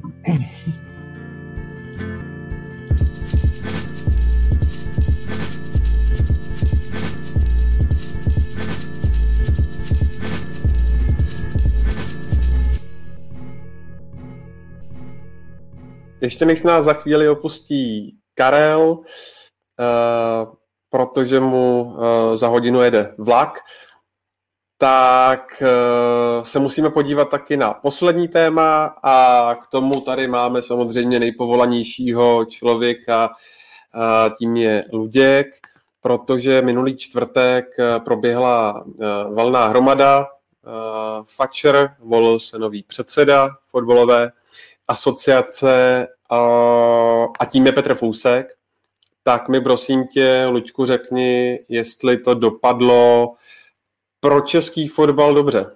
Doufejme. Eh, tam mm, eh, šlo o dvě věci. Kdo bude předsedou, jestli Karel, Fousek, eh, Karel, Karel Poborský nebo, nebo Petr Fousek a jak bude poskládán výkonný výbor. Jednu chvilku to hrozilo, to vypadalo, že bude zvolen Petr Fousek a, a k němu uh, výkonný výbor, ve kterém by převažovali ti lidé z toho druhého tábora, to se nakonec nestalo. Nakonec uh, to skončilo v tom výkonném výboru 7-5, někdo říká, že 8-4 pro, um, pro Petra Fouska, respektive pro, ten, pro ty síly, které ho nějakým způsobem podporovali. Tak, jestli je to dobře nebo špatně, eh, já v tom vidím prostě určitou naději. Jestli, jestli to, co Petr Fousek slibuje, se naplní, to uvidíme za rok, za dva, za pět let. Eh, já vím jedno, eh, že ty síly, které stály za Karlem Poborským, tak ty už český fotbal řídili a mně se nelíbilo, jakým způsobem to bylo řízeno. To, takže v mých očích, jako tihle lidé už šanci dostali a nevyužili, tak si myslím, že je správné, když dostali teď tu šanci lidé jiní. Ty český uh, fotbal uh, řídili, uh, jak si uh, řekl, u Karla Poborského a sám Karel Poborský uh, ten řekněme, závěr kampaně nevedl asi úplně moc transparentně, nechodil na rozhovory k tobě, nepřišel na rozhovor do Deníku Sport, nepřišel na rozhovor. A prakticky jediné dva rozhovory, které absolvoval, tak byly mm, v České televizi a pro O2. A zatímco Petr Fousek ten chodil, vysvětloval a nastíňoval, že by rád některé věci změnil, tak podle tebe eh, nastane teď na Strahově jakési menší zemětřesení? je velmi pravděpodobné, že tam, že tam prostě eh, někteří lidé odejdou. Eh, já si myslím, že mm, eh, aspoň jak, jak jsem měl možnost to tak pozorovat nebo z, z, z lehkého povzdálí, tak na Strahově, na tom sekretariátu zavládla v uplynulých týdnech a měsících taková trochu psychóza, že tam ti lidé byli strašeni, že když se tam objeví fevouce a zlý fousek, takže všechny tam jako zaškrtí a úplně všechny vyhází a všechno zruší a rozmetají. Takhle si myslím, že to jako nebude. Eh, já si myslím, že pokud tam proběhnou nějaké změny, tak je potřeba, nebo můj osobní názor je, že je potřeba udělat změny na nějakých čtyřech, pěti jako klíčových pozicích. Generální sekretář, ředitel STESu, a finanční ředitel a podobně. Eh, jestli Samozřejmě, když se na těchto těch klíčových pozicích objeví jiní lidé, tak už je potom na nich, jestli, jestli se bude jako dál pokračovat ta výměna personální, ale prostě nepředpokládám, že by jako měli vyházet tam jako úplně všechny eh, a mělo by se to nějakým způsobem, eh, co zdůraznil Petr Fousek, je zapotřebí, aby chod svazu zůstal zachován, což je teď hrozně důležitý v souvislosti s eurem a tak dále, aby prostě všechny ty náležitosti nějak jako fungovaly. Mm, budou ty změny, myslíš, hladce, nebo budou uh, házeny klacky pod nohy? No, eh, já si myslím, že to euro to zrovna teď jako trošku komplikuje, že vlastně teď na, na, na to není úplně jako časoprostor. No, tak eh, ty, ti lidé, o kterých hovořím, tak jsou tam v zaměstnaneckém poměru. Prostě kdo je někde zaměstnán, tak tomu jeho zaměstnavatel může dát jako prostě výpověď. Teď je otázka, za jakých podmínek samozřejmě a mm, hodně v tomhle napoví si myslím úterní zasedání výkonného výboru první, první zasedání toho, toho nového, jestli už se do toho opřou hned teď jako z kraje, nebo se tyhle věci budou dít nějak za měsíc, opravdu nevím. Když se podíváš na hlasování, eh, hlavně tedy té České komory, tak eh, nemyslíš si, že ta mm, klika Romana Berbera v úvozovkách je pořád hodně, hodně živá, hodně aktivní? No tak to bylo to jádro, jo. Ta prostě mm, tyhle, tyhle struktury, eh, které tam volily, nespadly z nebe, vlastně jsou nějakým způsobem vytvářené dlouhodobě, při nejmenším takhle fungovaly v roce 2017 a od té doby eh, se stala ta věc, že prostě vypadl ze hry Roman, Roman Berber, který tu ty české voliče nebo voliče v České komoře řídil a, a nicméně ta struktura zůstala zachována s výjimkou těch pozic českých okresů a krajů, kde, kde prostě v, v regionálních volbách vyhrála revoluce a ta nějakým způsobem uh, ubrala, ubrala ze síly té Berbrově armádě. No a když se spojila Morava s tou revoluční vlnou a přibylo ještě pár hlasů uh, z ligy, Slávě, Bohemky a, a tak dále, no tak to prostě dohromady dalo těch 106 hlasů, nakonec se tam přidalo, přidalo snad i několik málo klubů, někde z, z Sheffield divize, kteří jinak byli prostě velice striktně uh, konzervativní a to ještě to slovo konzervativní takové hezké. Ondra Kreml se ptá, co říkáte na to, že je možné, že většinu ve výkonném výboru může získat menšina delegátů na valné hromadě, když budou koncentrováni do většiny v České komoře a v Lize. No, jak je to ale poznamenáno, naštěstí se ano. to nestalo. Eh, je to prostě, vychází to ze stanov, ze stanov fotbalové asociace, eh, které tom výkonném výboru je nadefinováno 12 pozic, které nějakým způsobem reprezentují ty různé segmenty. Pracuje se tam na tom základním principu České a Moravské komory, který vznikl po rozpadu federace se Slovenskem a při vzniku Českomoravského fotbalového svazu. Eh, nějakým způsobem se tam tyhle ty eh, věci posouvají, snaží, ty tvůrci stanov se snažili, aby tam byl nějak vyvážen, eh, vyvážena síla těch jednotlivých segmentů, a sice profesionálního fotbalu, pak ČFL, lomeno MSFL a divizí a pak těch okresů a krajů, aby, aby tam byla nějaká váha tedy mezi Čechami a Moravou, přičemž, přičemž českých delegátů je víc než těch moravských, Nejpřesnější váha, která existuje, je taková, že na valné hromadě by mělo být plus minus stejný počet zástupců z regionů a z klubů. Jo? Ono jako je tam z těch vach, je, je, tam, je tam spousta, eh, je to složité, někdy ty stanovy vyhovují víc, tak jak je to rozloženo, někdy to vyhovuje víc tomu, jindy onomu.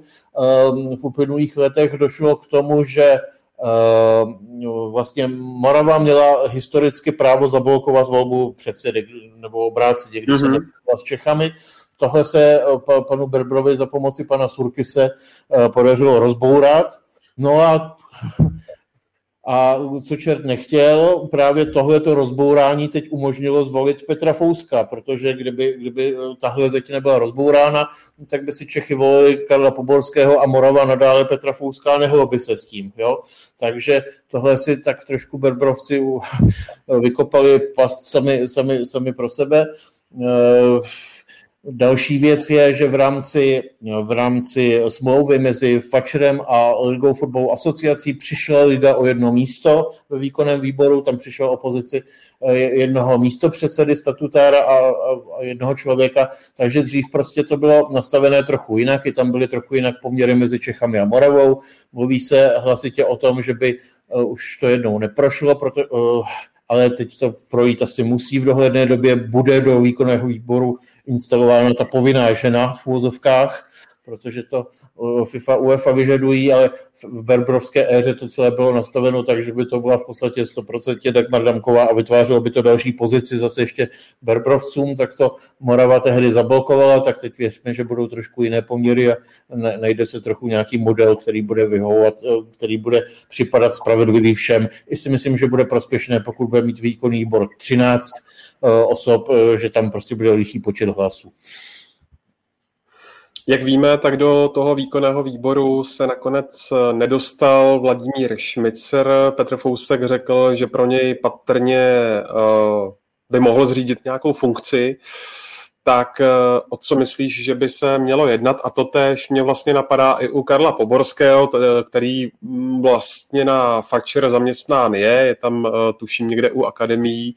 Tak myslíš, že i s ním třeba bude nějaká um, kooperace větší. Já si myslím, že by to bylo nešťastné, kdyby se současné vedení svazu chtělo nějak jako rozloučit s Karlem Poborským.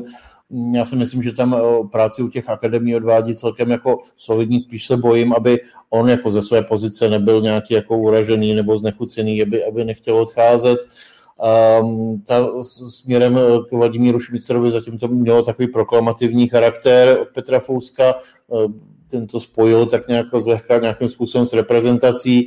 Vladimír jsme se sám říkal, že ještě do detailů to nějak neřešili, já bych nechtěl nějak spekulovat, nevím, nevím jak se to vyvine. Každopádně doufám, že se, že se tam Vladimír Šmicer nějakým způsobem bude angažovat v českém fotbale nějak nadále. Jak moc jenom jestli, můžu, jenom jestli můžu do toho vstoupit, protože jinak Luděk samozřejmě jako v tomhle je best. Uh, jako, já musím říct, že to, tak jak jsem to sledoval já, tak Vláďa Šmicer jako odvedl, se tam sice nedostal, ale odvedl v té éře, kdy to fakt začínalo se potom zatčení, a kdy tak odvedl spolu s lidmi okolo velkou práci, že opravdu poctivě objížděl ty kluby a mluvil s těmi lidmi, takže, takže to jako, a vím, že se to i zmiňovalo potom, ale za mě teda jako eh, velký, velká eh, pochvala pro ně za to, co, za to, co odvedl. No. A jenom dobytek, no promiň, povídej. No, jenom navážu, kdyby, kdyby té evoluce nebylo, tak jsme zůstali hmm. přesně tam, kde to bylo v roce 2017. To znamená, že vlastně ty tábory by se neposunuly ani o milimetr. Takže co ta evoluce jako dokázala opravdu hmm. rozhýbat, vysvětlit těm lidem na těch okresech, že ta asociace patří jim, jo, že to není prostě nějak nadiktováno z hora, kdo tam na tom okrese má sedět a kdo má, kdo má hlasovat na valné hromadě, že jim vlastně vysvětlila ty stanovy, já jsem se o to pokoušel několik let, ale ono je to tak složité, že to prostě ti fotbalisté, lidi, co kopou, kopou do balónu, trénujou a tak dále, tak prostě o tyhle ty věci se nezajímali, jenom byli prostě tak jako zvyklí nadávat na poměry a vůbec jako nechápali, neuvědomovali si, že ta asociace je jejich, že patří těm více než třem stům tisícům členů a že to opravdu do značné míry bylo jenom o tom si to uvědomit a jako pro ty, pro ty pozice si dojít a pak tu práci začít jako vykonávat. No. Luďku, jak moc velké, myslíš, panuje zklamání na Spartě z toho, že podpořili Karla Poborského a nevyšlo to? Sparta se nějak eh, po té volbě nevyjádřila, nebo jsem to nezaznamenal. Co jsem zaznamenal, bylo prohlášení pana Čupra před tou volbou, ve které se přihlásil. Uh, přihlásila samozřejmě Sparta ke Karlu Poborskému.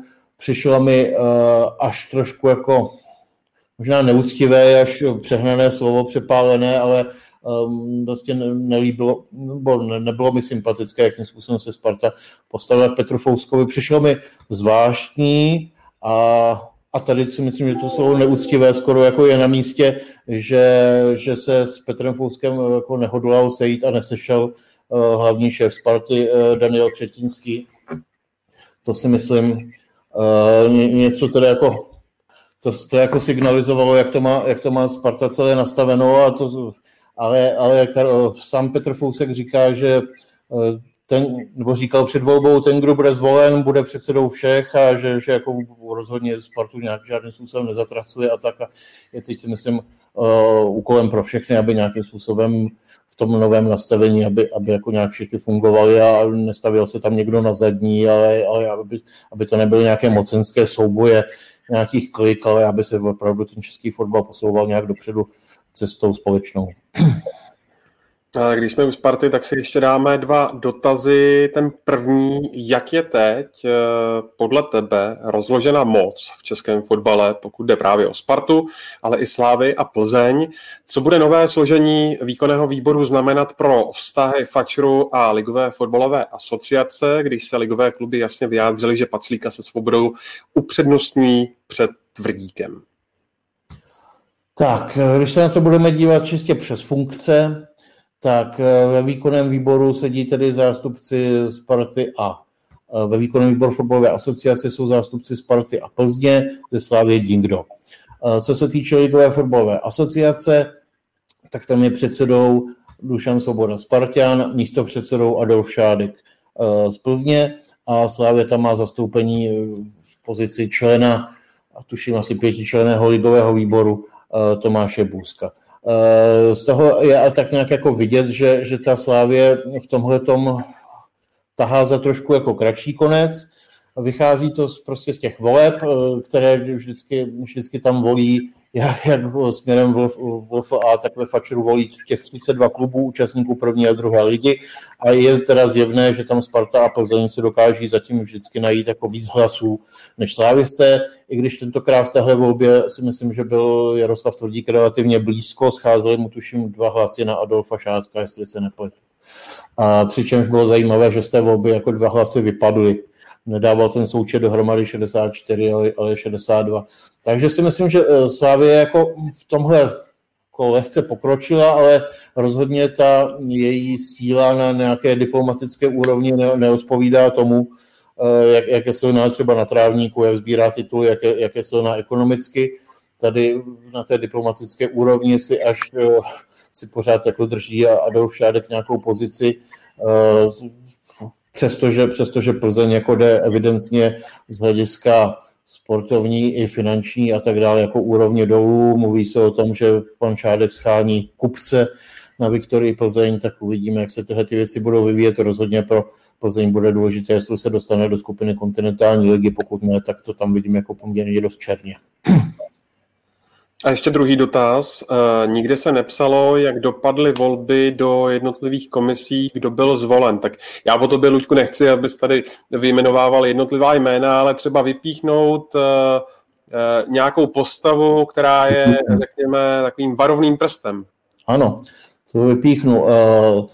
Na valné hromadě se volil předseda etické komise, členové odvolací komise, revizní a kontrolní komise, jestli jsem teď na někoho nezapomněl. No je tam jedna, jedna hrozně zajímavá věc, a sice jedním z takových hrdinů valné hromady a vlastně těch předchozích týdnů, měsíců byl pro mě pan Zdeněk Šimek, předseda revizní a kontrolní komise. Připomenu, že právě tihle svazoví kontroloři odhalili aféry eh, dezinfekce a alea. Nebudu to tady vyprávět do detailu, ale eh, pan, pan Šimek eh, mluvil i na valné hromadě o tom, jakým pánové Malík a Kabelka, finanční ředitel, v podstatě házeli klacky pod nohy, respektive ignorovali prostě tenhle, tenhle důležitý svazový orgán, neodpovídali na otázky a tak dále. Takže ta zpráva revizní a kontrolní komise byla mimořádně kritická vůči současnému vedení. Byl to velmi silný, bylo to velmi silné téma na té valné hromadě. A ta zpráva se hodně týká i třeba pana Martina Drobného, který byl zvolen předsedou řídící komise Čechy, přestože tam byl, v té zprávě bylo doporučováno, aby se s ním v podstatě na fačuru rozloučili. No a ono se to v té volbě projevilo. Pan Zdeněk Šimek nebyl zvolen do nové revizní a kontrolní komise, chybělo mu tam prostě pár hlasů a samozřejmě mu chyběly ty hlasy z toho tvrdého berbrovského jádra, to se mu prostě pomstilo a nezvolilo ho. Takže tohle si myslím, že byla taková černá tečka za tou valnou hromadou.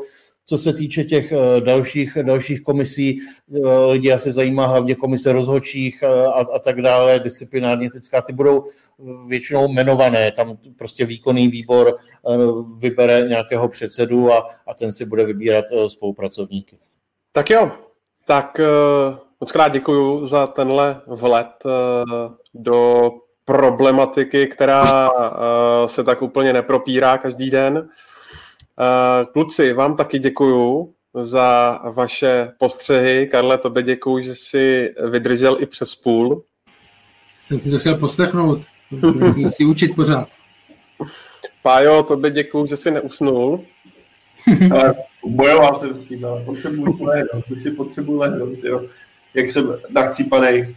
Ale prosím vás, ještě, ještě to zopakuju, protože se tady zase v komentářích někdo píše ty typy, což jsem strašně rád ale až to dotočíme, budeme o mimo live, tak to pište do komentářů pod YouTube, protože já tady tyhle scrollovací komenty nemůžu jako kontrolovat všechny, protože bych se z toho úplně zbláznil. Já začínám mít obavy, že jsem na, šebe, na sebe ušel strašný bič a možná to v následujících dnech poznám a řeknu si, že jsem naprostý debil, jo. ale v současnosti pište to, až to skončí, tak to pište pod, do komentáře pod to YouTube video, ne tady do toho live, live komentu. Díky a díky tobě, Ondro, díky klukům, že si našli čas a díky vám všem, co jste s námi vydrželi dvě a čtvrt hodiny. Já věřím, že snad uh, jsme zachytili preview na všechno možné i nemožné a bude to dobrý turnaj. Já taky díky, těšíme se na Euro. Budou, budeme mít podcasty, ale budou jenom hodinové, dílné. Pánové, taky děkuju a příště kratší. Ahoj. Díky moc. Já jenom ještě zopakuju, že nás najdete na webu fotbalofocus.cz, čtsport.cz, najdete nás na Twitteru, kam taky můžete samozřejmě psát své typy. No a my se uvidíme přesně za týden a uvidíme se ne dopoledne tradičně, ale tentokrát až po tom úvodním utkání českého týmu na Euro se Skotskem. Zhruba kolem 8 hodiny ještě se podíváme na, na duel Polska se Slovenskem a pak to všechno zhodnotíme. Bude to takový průbířský kámen, uh, taková, takový test, uh, řekněme, protože pokud se nepletu, tak nikdy jsme uh, záhy po nějakém utkání nevysílali, takže si my otestujeme naše schopnosti a do té doby se mějte krásně. Nezapomeňte, že turnaj startuje 11. června, celý ho živě uvidíte na ČT Sport a mm, pokud si třeba budete chtít zpětně pustit e, sestři, góly a tak podobně, tak to všechno e, bude na webu čtsport.cz. A čtěte Football Club a e, čtěte i Luďkovi glosáře. Tak, Mějte se krásně a za týden ahoj.